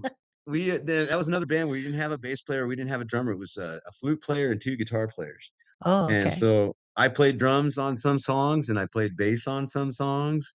And my guitar player friend, he played drums on some songs and played bass on some songs. And he sang a couple songs and I sang most of the other ones. And then the flute player guy, he could play keyboard, so he did keyboards and flute. It kind of came out like a Jethro Oh. Tull kind of yeah, I was stuff. just gonna say that. Yep. Jethro yeah. Tull. Um, my my friend who produced it was crazy about the flute, and I, uh, in my opinion, there was way too much flute. But whatever. I didn't I didn't produce it. It's his fault. Oh, but now we look back at it and we'd like to do something else again. So I am recording with him again, and he's in Oceanside, so it's hard to get to record with him very often. But I did get some tracks on some of those songs I mentioned, uh, "Binding the Strong Man" and a couple other ones that are in the midst of getting done now. So got the basic tracks down. Now I got to go back out and finish it. So I'll be doing that soon. I'll I'll release that stuff and I'll let all the Bards family and the Kilted family and all you guys know when I release that stuff. Great. Um, but that's kind of where I'm looking at now. Um, I, I want to kind of there was some notes. I'm going to look at my notes real fast. Yeah, um, I kind of went over that that I did revisit drugs. Yeah, so and that's what I'm putting in my notes. Uh, girls and drugs revisited. uh, and so yeah, I had a little episode where, and then anger at God was kind of like after my divorce. I felt like okay, now yeah, I'm kind of rebellious, God. You know, I'm I'm really mad at you right now. I'm hurt that you know this was so hard. I'm just gonna do what I want. And I kind of went, I'm gonna get what I want. I'm gonna do what I want, and I'm gonna and I know I can. And I was really cocky, and so I'm like, I want a a little blonde girl from California, and I'm going back to California. And I'm gonna get the one I want, and I ain't listening to you. I'm gonna, you know, do whatever I want. And I kind of went out there kind of with that kind of pissed off attitude to God, which was destructive. I tell you, it didn't help me. Yeah. didn't get me anywhere. Uh, I found the blonde girl, all that stuff, and that was toxic relationship, man. I tell you, it was horrible. Uh, yeah, she ended up pulling a knife on me, and was kind of, then I had to kick her out of the house. And, yeah, I was a friend, but we're still friends. I stayed. We had we uh we split up cordially or whatever. It was civil at the end. And but with my ex-wife, when we split up, it was not pretty. I haven't spoken to her since that day, basically, the day, the Oh, last time I spoke to her. Yeah, it was very not like you're we're done and it's over and that's it. I don't want to speak to you ever again. And I never have. But that's long okay how long ago is that? That was in 93. Oh, okay. Alright. It's been a while. I'm over it now. and I got an awesome wife. Yeah. So I got I got a second chance. And that I gotta tell you about. Okay. So that's the story that I have. I'm gonna get on now. Is because I'm almost moving to what it looks like now, kind of getting there. So I ended that relationship with that toxic relationship with that girl. Um, and it was toxic for more reasons than just she was messed up. I was messed up. Like I said, like, right, you guys get it. I'm all mad at God. I'm just doing what I want. So you know that's not good. You're just you're gonna have bad consequences anytime you take that attitude. Um, so after all that, I, I moved in with my friend and really got into music and started writing songs again. And some of the songs were about the relationship. Some of the songs were about my frustration with God. And, you know, I was kind of airing all that stuff out, reflecting on that time and starting to go, okay, I got to make this right with God again. I'm all messed up again. I keep having to, to kind of crawl back to God and say, fix me, dude, you know. And he did every time. He never hold against you. He never you know, I mean, you're gonna inherit the consequences, dude. I can't stop some of that, you know, but maybe I will, some of it, maybe I can, you know. But I he didn't get rid of all of it, you know, like some of that stuff I still battle with. But, uh, yeah, he gave me some great great uh, inspiration, uh, good reflective time living with my buddy, and he wasn't a Christian, but I was able to share with him that whole experience and, you know, indirectly witness to him through it, you know. So I, I don't know where he takes that stuff, you know. I don't know what he does with that information. I pray that it goes somewhere in his heart and that, you know, that maybe God can work on that. But he's so he's seen me go through a lot of transition and he was like, Wow, dude, I really have watched you do this and and you you even told me this is what you were gonna do, and then you did it. You know, I'm I'm impressed, you know, like he he came back and he was like, I like that. You said you were gonna do it and you did it, you know. And so I met my new wife at that time. She was living in Holland, and we grew up in high school together. She was my dream girl in high school. She was the girl that I could never talk to. She was a girl that I couldn't even approach because I thought she's gonna think I'm stupid. And I was. So I didn't have I couldn't even talk to her. I would just go up and hug her. I'd say, "Oh, Rhonda, you're so gorgeous and beautiful. I love you." And I'd probably just scared her off because I would always feel like, "Oh, she felt like I'm just like an idiot. I just look like an idiot. She thinks I'm an idiot." And I never had, I don't know, the confidence to really uh, pursue her, you know, but she was the one. I always knew it. And I even had a dream that I had married her. And in my dream, I wake up, she's next to me in bed. We get up, we and we're walking through the house, and I have kids with her. And that was in high school. I had that dream. So um, I remember I had that dream. And I woke up and I woke up and I went, I'm in love with Rhonda George. and I already knew I was. But after that dream, I went, I'm in love with her and I'm to have kids with her. I think that God's trying to tell me something, you know? And so I almost like tried to pursue her for a couple days after that, but she kept giving me that same, like, what's wrong with you look? And I was like, okay, I must be wrong. The dream's not prophetic. You know, I don't know what I'm talking about. She doesn't like me. And I would just give up. But then at the end of the year, the senior year, I remember I had my yearbook and I ran up to her and I said, Rhonda, sign my yearbook and I'm going to sign yours. So I grabbed hers and I remember I wrote, uh, Rhonda, I love you. I want to marry you. I want to have kids with you. Wow. And yeah, I wrote that. And then I said, I couldn't remember. So then we, and this is years later, you know, that we cook up, right? Like years later, we're in our 30s, right? Um, I hear she's in town and she was living in Holland. And I always thought she's gone. I'll never see her again. She lives in Holland. She's my dream girl that I always thought I wanted to have, but I could never have because I didn't know how to talk to her. And now she's in Holland anyway. So I just kind of, but she would come out like I would from Texas on Christmas and visit her family. So sometimes when I was out for Christmas on from Texas seeing my family, I would hear that she was there and that I had just missed her when I would go over to see some friends because we all had common friends. We all grew up in the same town. It's a small town. So we knew each other real well. We were friends and we had a lot of common friends. And so I would go see some of my friends when I came out and they would say, Oh, you just missed Rhonda George. And I'd be like, What? You know, don't tell me that because I so would love to see her again. I always was in love with that girl, you know, and I would tell them a story and they're like, Wow, man, she really had a impression on you. And then so I was telling my friend this one year that it happened. Actually, I was back here in California. I was living at my friend Muppet Nod guy, John's house. Muppet Nod guy. Yeah. And he came over. He had moved to that. I was in Oceanside and he had moved to Vista, which is right next to Oceanside. And he came over to see me because he was so local and we both were from Yucaipa. And it's kind of weird for you guys both live in the same town. So he came over and, you know, we hadn't seen each other since high school and we were talking. And another friend of mine that I played in that uh, Darkness Etc. band. He was a guitar player. He was a big, huge Who fan.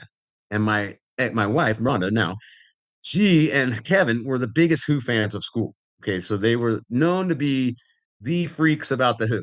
Well, they went to the Who concert together with Dan, the guy that was at my house.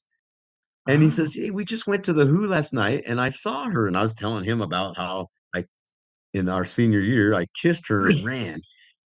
Uh, because she was dating Pat Butler, a friend of mine who was bigger than mine. He was a pacifist, but I knew he was bigger than me and he could hurt me if he could try. So I was like, I kissed her and she kissed me back. And I was kind of like, what happened there? You know, but I ran because I knew she was dating Pat. And then so that that kiss never left me. I love this Every story. kiss after that, I had compared every kiss to that kiss after that. Even the one with my first wife. It didn't compare. Nothing compared to Rhonda's kiss. So I always had this soft spot for her anyway. And then when my friend told me that they went to the Who last night, and he goes, and by the way, she's in town. And they're having a party for her in her honor at this local bar in Yucaipa. Like all of us high school, it's like a high school reunion, you know. He says basically it's going to be a high school reunion. All these people are hearing that she's in town and she was very popular. So a lot of us are gonna we're gonna meet at this place called Spitfire. And I said, Really? She's in town and she's gonna be there tomorrow night. And Oh, I- boy. I, I go, okay, I'm there. I'm gonna be there. You know, like everything in my body and everything in my soul was pulling me like I'd never been pulled before, you know, to say, "Ye- I'm going. Like, I'm not gonna let her slip by another year in Christmas time where I miss her, you know, by two seconds or whatever. No, I'm gonna see her, you know, and I want to know if she remembers that kiss.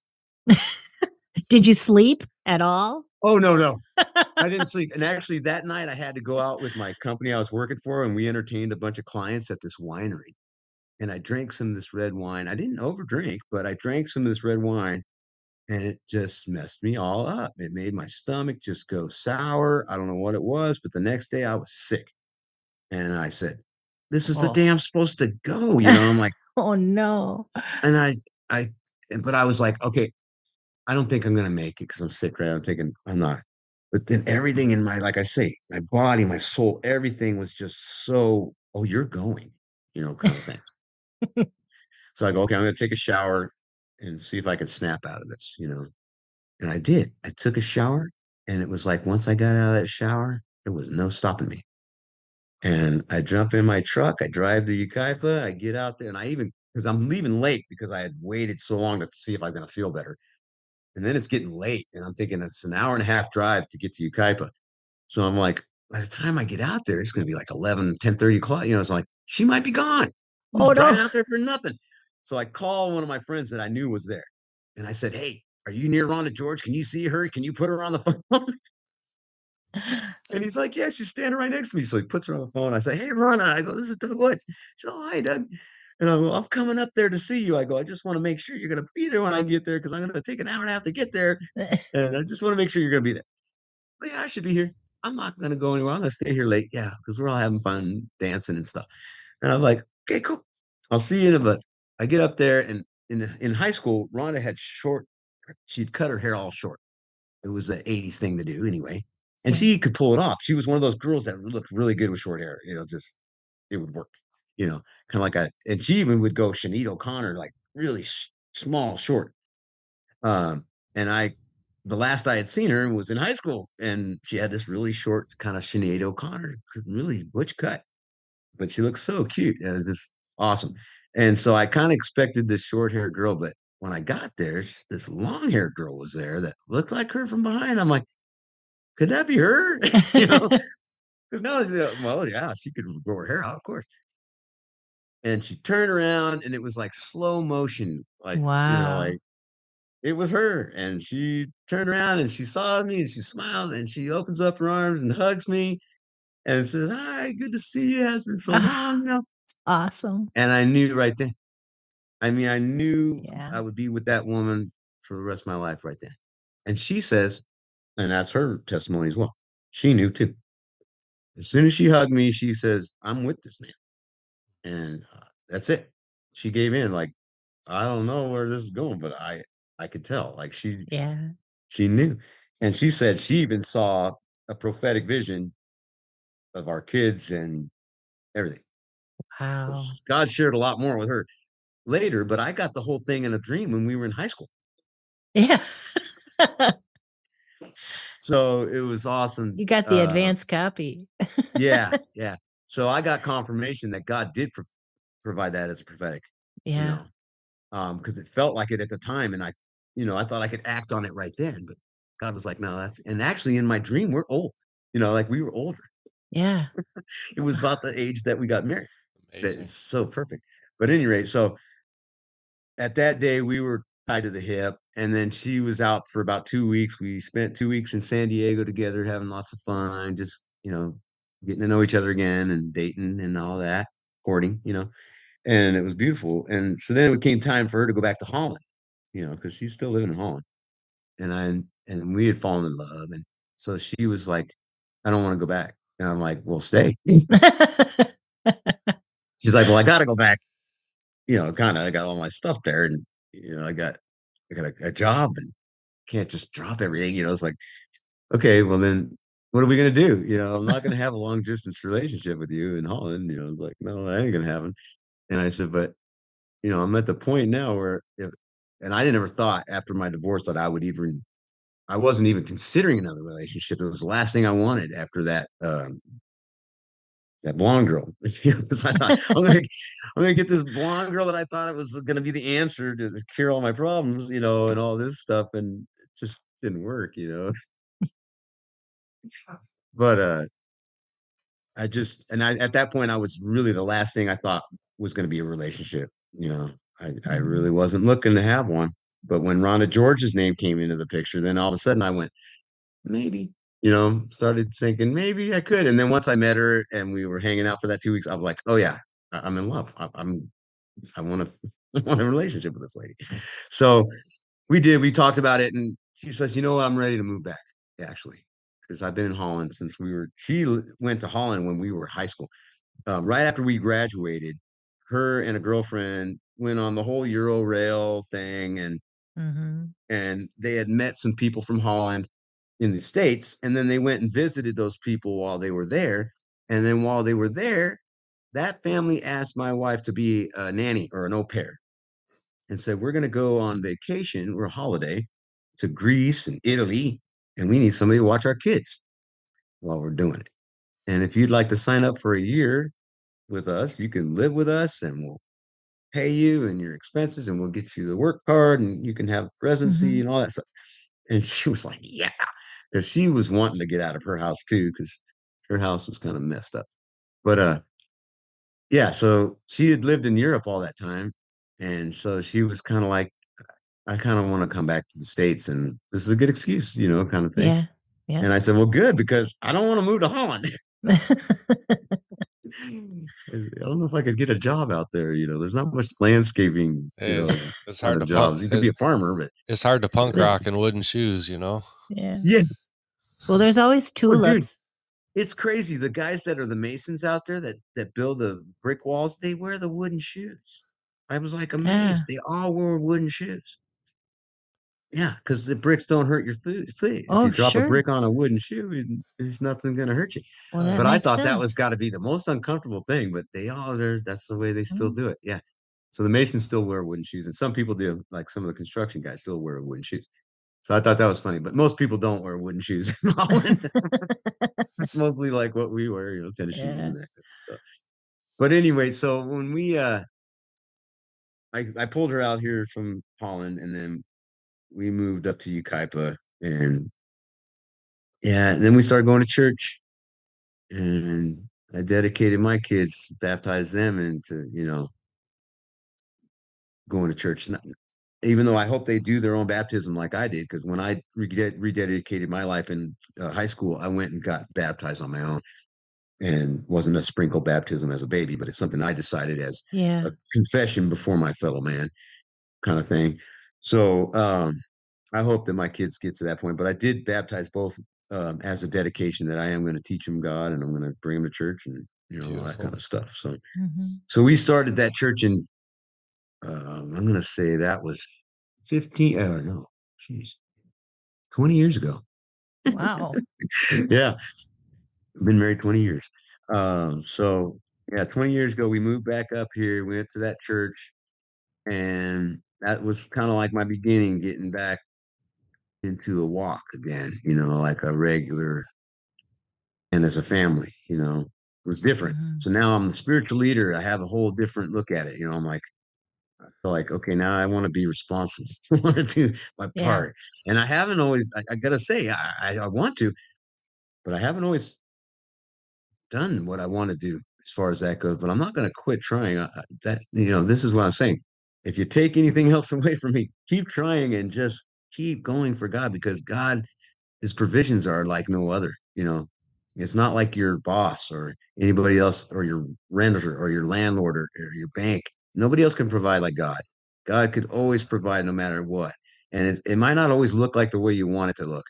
It's going to be exactly what you need, or it's going to be the best thing for you, right? Because God doesn't do things to hurt you. You know, uh, He's doing things to encourage you, lift you up, bring you up, make you- make you whole again. And if you're seeking that stuff, He's going to provide. it. So that's where I was seeking, and I was really trying. Um, and I had an anger problem that um, I was battling with, and it hadn't really reared its ugly head to my wife yet. You know, she hadn't seen the worst of it. But I had no reason to be angry. I was so happy to be married to her, and everything was really going great. You know, and uh, as soon as things got tough again, I, my anger started raising up, and I started getting mad at God. That that kind of anger at God came back, you know, and I started ang- arguing with God again and wrestling with God again. Because uh, what happened was that my the church we were going to was problematic church, and I was on session, and I played praise and worship in the early service. So I went right into leadership, which I probably wasn't ready for. Um, but I think God thrusts you into those kind of positions sometimes to, man, you know, it's like boot camp, you know, it's like, dude, get ready now. It's good Go. to be challenged. and you, I'll help you. Yeah. Uh, just one step at a time with me, you'll be fine. And just stick to me, you'll be fine, you know. Yeah. And this is your problem. You don't always stick with me. And so that was a man, I'll tell you that I've never been to a church and been on the board, sat on a session board or anything like that. I've been worship leader for a few churches already, set free, and uh, when I was in Texas, uh, I did during my divorce. I was uh, playing with the Calvary Chapel out there. So church has always been a good place for me to get healing and go get encouragement, go get reflection time to get back right. You know, I've always known where to go, you know, to get my healing and get my encouragement and get, you know, get that word back in me, you know. Yeah. Yeah, 'cause Bible verse that comes up in my head is uh Ephesians six four, train up a child in the way he should go and Yes. even when he is old, he will not depart from it. That's something that I Amen. experienced in my life and I I see it in yours too. You know, Yeah. it's it's always in us. It'll never leave us. And uh yeah. the smart ones, we come back to it. Yeah.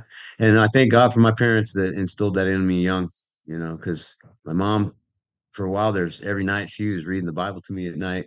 And I remember when she died, that was one of the things I brought up was that I'm so glad that she did, you know. And I actually, before she died, she was non-responsive. She had like a, I don't know what you call it, dementia. Um, and she wasn't speaking much, but I would go and tell her, "Mom, thank you so much for what you did. You were a great mom. You were, you did good stuff. You taught me the Bible. That stuff is written in my heart now, and it's not leaving. You did good stuff for your son. Thank you. You know, and if it wasn't for you doing that, I don't know where I'd be. You know, I really don't, because there was so many times where I was so lost on drugs, I could have easily died, OD'd. You know, driving in the back of trucks with drunk driving people. You know, could have got killed. We could have crashed. God just protected me, man. You know, I always knew that God's protective hand was on me. And even when I was out pa- partying, I always felt that my mom was praying for me, you know, could feel it and, Yeah. you know, get the Yeah. conviction even uh, of that. Oh, man, my mom knows I'm up to no good and she's at home on her knees, man, you know, and I'd be going, God, oh, I'm ashamed, you know, forgive me, you know. I go back and do it the same the next day. I had a hard time keeping consistent. I'll tell you, I still do. Um, but I made that full on commitment now to where I think I'm not gonna ever turn back that trying attitude where I'm not gonna give up. You know, I'm not. I'm, I've had given up too many times. I've seen how it devastates me and the people around me, and I my anger start to really became a problem when that church was such a problem. You know, uh, I would come home and my wife, and I'd just dump all that on my wife because I, you're not. It's hard to talk to anybody about this. It's kind of all private stuff that you're talking about. A lot of it at Yeah. church, and then I would come home and I just dump on her and just enraged of you know what's going on, how far the church has fallen, and how screwed up these churches are. I couldn't believe it. You know, I'm like I didn't ever know how bad it was. You know, until I was a part of this session and how these arguments go on behind the scenes and all this governmental crap. You know, I didn't I didn't agree with it. And then my pastor, he committed he tried to commit suicide. My pastor was very suicidal, and I, we didn't know. And he tried to commit suicide. He took a bunch of sleeping pills or something. And then uh and I liked my pastor. I was I like I was I was admiring that pastor because he wanted to take that Presbyterian church in directions that it needed to go. You know, he wanted to kind of get out of this sleepy church, you know, pew sitting mentality. And he was wanting to get, you know, a, a new service. And he was that's why I was coming in to kind of get more contemporary service to because all those guys that are old Presbyterians, they were just like, oh, we want more of our own. We want more Presbyterians. And we would say in session, like, good luck, man. There's no Presbyterians out here breaking in your door wanting to join, dude. You know, uh, that Reformation is all kind of going away, and and a lot of these churches are changing their names because they can't, you know, get those members like they used to.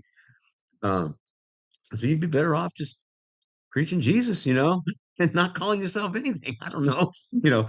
But at any rate, we tried that, and there was, and there's always an, uh, you know, an opposition from the the late service where they feel like they're getting left out because the early service is getting all this attention.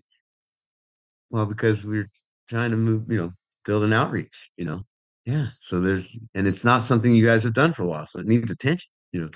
And it's always like some kind of inner conflict of the church where somebody feels left out, you know. And I always like, can't people just get over this stuff? you know, I would get so frustrated. And then when that pastor did that, the psychologist gave us a d- order that we couldn't talk to him. The session. And I said, no, no, that's not what the Bible says. The Bible says you bring him in here and you lay hands on him. And we pray for him. We encourage him. We round up around him. We- You know, we build up around him. You can't just send that guy in his home and, and outcast him, you know. And then we brought in the session, which is the uh or the uh oh, I can't remember what they call it, but they there's a governing society of the Presbyterian Church. And they uh am I on that time? We're we're getting there. Okay. That's what I was like, okay, I'm gonna end it up right now Okay. because I'm at the end anyway. All But right. at any rate, uh after that church experience, it was just I had to find a new place, you know, a new and then COVID, all that stuff happened where the churches were just looking sad, right? And I didn't have a church that I felt like I could find. But God led me to a church and a pastor that's awesome. And now I have a really good church home. And I'm blessed to have my and that's just a whole nother miracle story that I have told on my podcast. Yeah, praise So, God. It makes like all the it gets- difference. I love a good church.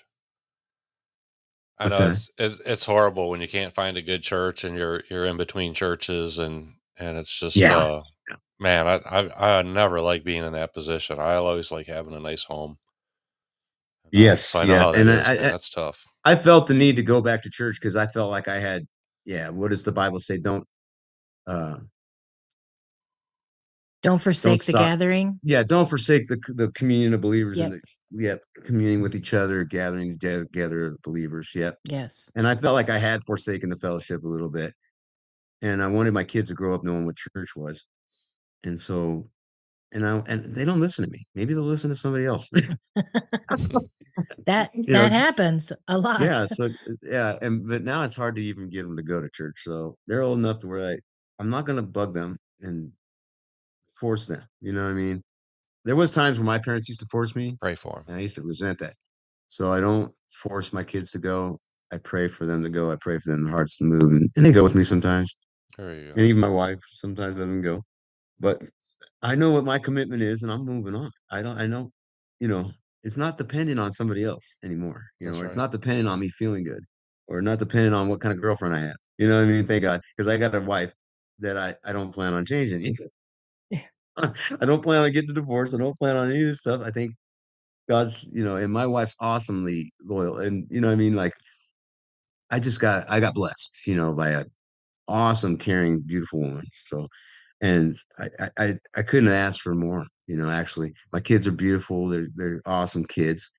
My kid doesn't do all the stupid stuff that I used to do, drugs and crap. And he's he's had his fallings. He drank and stuff and he's tried weed and you know, but thank God that's not his thing. You know what I mean? He, kind of tried it and he's like, I don't like it. I'm like, thank God you don't like it. Because I don't want you to like it When I was a kid, I liked it way too much. Yeah. I would How try to go way out there. My kid, my boy's 19 and my girl's 15. Okay. Or sorry, yeah, seven, uh, 15. Yeah, she's gonna be 15 here. Oh quick. my goodness. Yeah, can't believe it. Yeah, they get so old so fast. It's it's insane. They do. And my my son, he's still living with us because I told him you can stay here as long as you want. You know, he's like he's taking a little while to get serious. He's kind of floating around, That's okay. but he works for me part time, and I gave him an opportunity for a full time job, but he's still he don't like working for dad. All in God's time. yeah. Well, I keep telling him you could have the business, you could have it all. You can inherit this, you know, you could have this and it would mm-hmm. be worth something, you know. You could build it as big as you want. I'm not that big, but you can take it and go bigger, you know. I pray he will. And but in the meantime, I think he does need to get a job so he knows how to work for me. Because he never worked for somebody else before. Yeah. So sometimes you kind of got to work for somebody else before you can work for anybody, you know, to know what's expected Yes. as an employee and how to look Yeah. out for your employer's best interest kind of thing. It's Stay on them. sometimes it's easy to just slough off on your dad, you know. Yeah. Yeah, stay on him, Dad. Don't let him off easy. Stay on him. Oh no, he's he's getting right. He's gonna get it. Yeah, I'm pretty hard. That's what I'm saying. I ride to my kids we pretty gotta hard. be. That's our job. Yeah, You know. And uh, I can be I can be a little bit over the top too because of my anger. So I gotta keep it in check. the I tougher don't want them to we, hate me. the tougher we are on these kids now, the easier life will be for them when they're older. That's my philosophy. Yeah, yeah, that's true. Yeah. So I don't know. I just would say keep on pressing into God, even if you feel like you got a, only a little bit to give, because God makes a little bit go a long way, bro. You know, it's like um, when we went to the housing crunch, you know, back in the when the recession really hit. Um, that was 2009, I guess, 2008. Oh wait, yeah. Yeah, um, I lost my job, and at that point, my wife was at home. I could have her as a stay-at-home mom, and then I lost my job, and it was like I got laid off. My whole company got laid off. My boss got laid off. I was working for a home builder, and I was just moonlighting my irrigation business. And man, my anger really blew up at that point because I lost everything. I didn't have any income. We could barely survive. It was the hardest thing I'd ever went through as far as, and I had a family to provide for, and I was super angry. My wife almost left me at that point because my anger got so bad that I was just un, unbearable to live with. And that took me a lot of just praying continuously hard on my knees by myself with God day after day to get that to finally go. And then I read a book that really helped me um, by Larry Huch. I don't know if you ever heard of Larry Huch. Larry Huch, he has a book called Free at Last. And this guy beat his wife and as a pastor beat his wife. So he had a growing church, huge congregation. Meanwhile, he's still beating his wife at home. Had a huge anger problem. So I can relate to the anger problem. I can't relate to beating your wife, but the anger part I totally related to. And he had a, a, a history of drug use too, like me. So the, I could relate to this guy a lot of ways. But he had a book that really showed his testimony how God healed him of his anger problem. And after reading that book, I started praying into that stuff that you know was guiding in the book and really clinging on to some of those things that he had used promises of God that he had kind of clung to. And I went to those too. And I'll tell you what, man, um, God removed that anger. Uh, for the most part, I only have these little points where I I raise up and then I okay, get it back down. You know, Yeah. and I don't let it get out of control anymore. It doesn't go unbridled anymore. Yeah. Still have my episodes though. I still raise that. I still get to that level sometimes. Not very often, but and when I do, I got it in check. So, Yeah. but I used to be unbridled. I would just be so depressed and so mad at God and so mad at myself for my condition and that I was not able to feel, you know, provide for my family. I felt so ashamed and, and I didn't know how to express it but anger, you know. And I Mhm. think that's part of it. Men, when we don't understand stuff, all we do is we get mad. we don't know how to figure stuff out sometimes. We just get angry. And if you let that just go, you'll never understand. You'll just keep getting angry Yeah. you know because anger is a result of not understanding. So if you're angry you should start asking yourself what don't i understand? What does god want me to understand? What do i need to understand so i'm not angry? And uh, once i got that into my head now that's how i bring it down. I'm like okay i'm only angry because there's something i don't understand or something that i don't approve of because i don't understand you know what i mean or whatever. So god give me the understanding. And even if it doesn't that. come right away just by me asking it lowers me down you know it brings me Yeah. down that that level where i can okay i can get past this Yes. yeah so um anger is still one of those things that it still wants That's all right. That's part of that sanctification. We'll work on that all the way through our last day. Sometimes some of these things, you know, we just keep praying and keep Yeah. working on them. Oh, one That's last yeah. takeaway. uh, One of the things I really enjoyed about your testimony is, you know, we, we kind of had some, you had some backsliding from time to time. And, and, and one of the beautiful things is that, you know, we can all find comfort and, and, and confidence that even though sometimes we change and we go through these changes in our life and we kind of walk away from God at times that, you know, his, his love for us never changes. He will Amen. always be there for us, no matter what we're going through, no matter what our moves is. Yeah. He is not like us. We are made in his image, but he is always there for us. He'll his love will never change and he will never depart from us. So find let's all find comfort and confidence in that as we've seen in in Dew's testimony. Thank you so much for your testimony, Dew. God bless you, brother. Thank you for being here tonight. thank you ron and thank you for the opportunity um if it encourages anybody i'd be blessed to know um it's awesome to know that you know people can believe by the uh, hearing right And hearing the word of god and it is all by the word of God that uh, any of this stuff happened to me. You know what I mean? Yes, Uh, if it wasn't for God and His promises, you know, and I would be, you know, like I say, I'd wrestle with God, and then I'd feel so guilty afterwards. I thought, there's no way God could accept me. I just cussed Him out. there's no way God's gonna take me back. You know, I just told Him what for, and and then I would think about it, and I think, no, He'll He'll take me back. So then I would go back and pray and say, God, forgive me. And the duty it was. It would be given like a feeling of, yeah, I forgive you. You know, like it would. It'd be soothing Unc- my heart. unconditional love and forgiveness. Yeah, I felt the embrace of God every time uh, when I f- asked for forgiveness. Even I don't know, I said terrible things to God before, and I thought I'm going to hell because of it. You know, Well, I but thank God I didn't. I, I have to say, you twice now today you've given me a word, Oh yeah. Oh good. That's and awesome.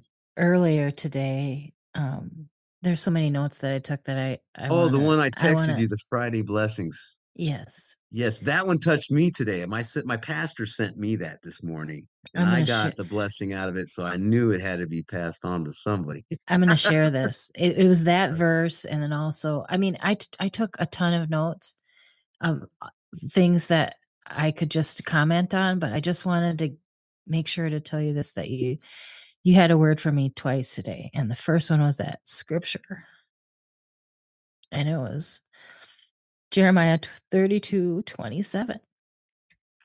And it says, Behold, I am the Lord, the God of all flesh. Is anything too hard for me?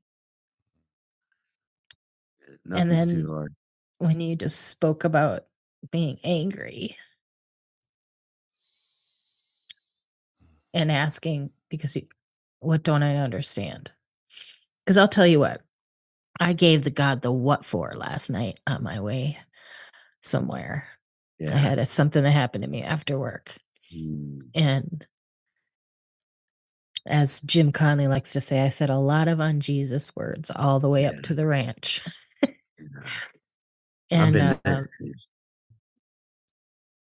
Just really angry. And it really, when you think about it, just now what you said about I'm angry because I don't understand it. So Yeah, a lot of it. I just Somebody wanted to told tell me you that, that. when I went through my divorce, I was really angry. And he says most anger is stemmed from misunderstanding. And at that point, I, that was exactly what I was going through. I would I did not understand my divorce. I didn't I didn't think it was right. I didn't was so angry that I couldn't fix it. I didn't understand why nothing I could do that would restore it. Um, I couldn't get re- reconciliation. I couldn't get restitution or any of that stuff. Um, and I couldn't understand it, but it made me really angry that I couldn't. Um, well, it makes sense because when someone asked, I spoke about it a little bit today at work with someone, and she said, Well, are you, she just, are you mad at this person? At the person? And I said, No, I'm just mad. Mhm, And it makes sense mhm. because I don't understand. So I wanted to like- tell you that those awesome. two pieces i know that your testimony touched a lot of people in a lot of different ways but i just wanted to tell you for me personally That's awesome. Well, praise the Lord, and I'm I'm I'm glad that it, anything I say could ever bless anyone. that, but it's not me; it's God's word, right? I mean, yeah I'm just passing on what God gave, and and of course it's going to bless people. I mean, yeah. And I, I always say that because I hear so many testimonies when I was at Set Free. We'd hear testimonies, and people would become to Jesus because of these testimonies. They would believe because of what they hear, right?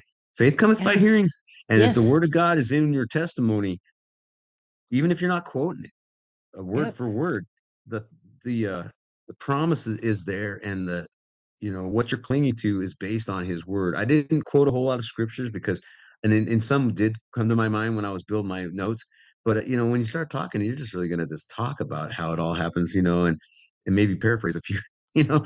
But even when you do that, God's word never comes back void. Amen. I don't care if you know the address, if you're getting God's word into somebody's heart, it's never going to come back and it doesn't do anything. It's always going to Yeah. do something. Okay. Gonna I and we're gonna put we're gonna put one right in this chat right now our verse I got one Bible verse, and then Mary's going to close us out on prayer.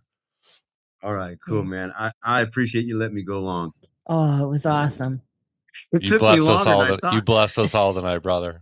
Thank you. Awesome. Romans Thank 10 you, 9 Aaron. through 10 that if you confess with your mouth Jesus is Lord and believe in your heart that God raised him from the dead, you will be saved. For it is with your heart that you believe and are justified, and it is with your mouth that you confess and are saved.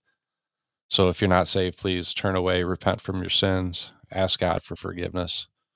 And if you can truly believe in your heart that Jesus is Lord and God raised him from the dead, then you are saved.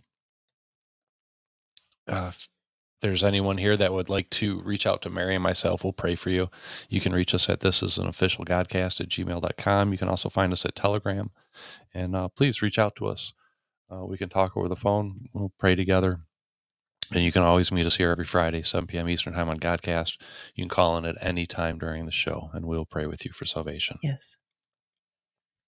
Okay, Mary. Okay. So uh, we'll close out with prayer and we'll make this one a, a little brief. But um, I had a prayer request sent to me from Truth Patriot for his wife's boss, who's uh, his health, and her friend Connie has been added to the jar, which we'll add. We'll pray about the jar here too. So, Lord, we just want to lift up tonight to you. Thank you. Thank you for Douglas' testimony tonight. Thank you for bringing him in and flying him right down there in the seat real fast so he could share about you tonight. And we just so appreciate it. And personally, Lord, I just thank you for the words that was spoken to me tonight. And I, I also thank you for the, I know that his words, your words spoken through him, have touched other people. So we ask for an abundant blessing to be put, poured upon Douglas and his family and his kids, his podcast, his music, um, his ministry, Lord, and those things that jazz him up about you, Lord, about just being right there in the battle and seeing people saved and delivered. Lord, we ask for more opportunities for him to be able to step into that. And we thank you for that. And uh, we lift up uh, Dog Mom's boss, Kent, and his health.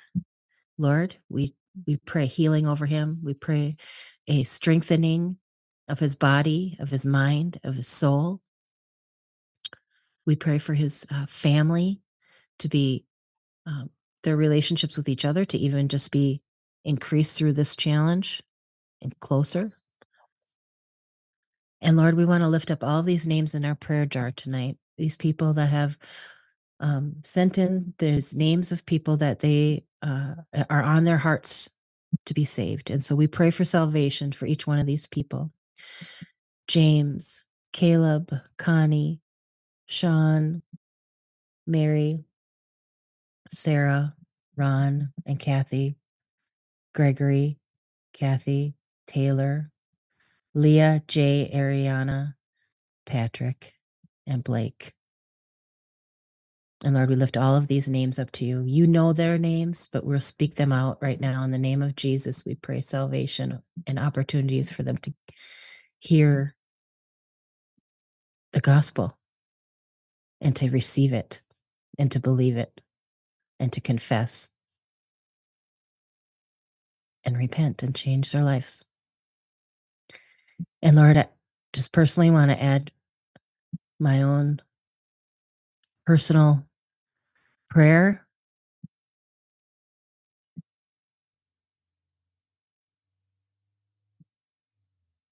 over um, a granddaughter that I just found out that I have yesterday. She's two. Oh, so we pray for Elysian, my four year old grandson, and we pray for my two year old granddaughter. And we pray for relationships to be restored. We pray for their health. We pray for decisions that have been made over their bodies, over our family. I know you've got it, Lord. I know you've got it. In Jesus' name, amen. Amen. Amen. Amen. He's got it. He sure does. He does. God bless you, Mary. But God bless you, Ron. Thank you guys for your show. Um, you've been an inspiration to guys. What you guys do is very efficient. You guys do it well. you uh, you guys do it honorably. You do it with a great stewardship, and uh, I just want to say that you guys deserve that that kudos. You guys deserve that thumbs up because you're doing a great job, doing a good work for the kingdom. I really am blessed that you guys do this, and keep on doing it. Thank you for your kind words. It's all Thank we you, say it all the time. It's all God, but we we feel very blessed that we are in a time and space where we're able to be used. Yeah, you guys are doing awesome work, doing, and you're doing good at it. I, have learned a lot from how you guys did what you did, the email you sent me, and the way you guys break down that. Uh, Yeah. You know, and those you're just have tips, you know. And- you don't That's people don't really good stuff. that, but- though. A lot of people don't do that, go that far. Do you know, share with and- us your podcast. Where can we find you? Where can we listen to you? Your what your what's the name of your podcast? Well, Where- I've been off of my podcast for a while. Um, I got pretty much convicted to drop it for a minute because there was more pressing things in my family that needed attention. okay. and so I had, and my health was an issue. Um, I I thought I was dying of cancer for a while. Uh, I had a prostate infection that was looking like cancer. I did not want to go have a biopsy, but I went and did a a non psychoactive marijuana treatment that took care of it. So marijuana is not all bad. Actually, and it was non-psychoactive. But if anybody is curious about that, any men having prostate issues, DM me. I'll give you the fix, and it works great. And your Um, podcast. it does cost you a little bit of money, huh? Where can we find your podcast? Oh, and it's called Praying to One. It's on Podbean, but soon to have a new one be coming out. And it's not. I'm gonna keep the Praying to One, but I'm gonna have a Rumble and a YouTube thing that we're gonna do that's called uh, Music in the Garden. Nice. And I'll probably once I get those done, I'll probably put them as an audio onto Podbean too. Okay, let us know when you get those, and we'll put those up on our Telegram page. Uh, It'll be coming in about a month, I hope. okay. depending on what I got some things I still got to fix. And Duncan's got to teach me how to use a RodeCaster. Okay. do we're we're out of time. We gotta go. We'll see you guys next Okay. week, my dearest friends. Hang hang in here into Zoom though. Yeah, my dearest Oh, friends, let's not forget we're here for one reason, one reason only. That's to spread the gospel of our Lord and Savior Jesus Christ. So please get out there, find that person you love that doesn't know him, and share with them your testimony. And uh, we'll see you next week, guys. We love you. God bless if- y'all. I love you. I wonder if the song will work. If we have time. Hey, you said you like bluegrass. Here you go. Oh yeah. You might get a few seconds of it. We're gonna cut out here quick. Yeah, I Love love, you guys. bluegrass.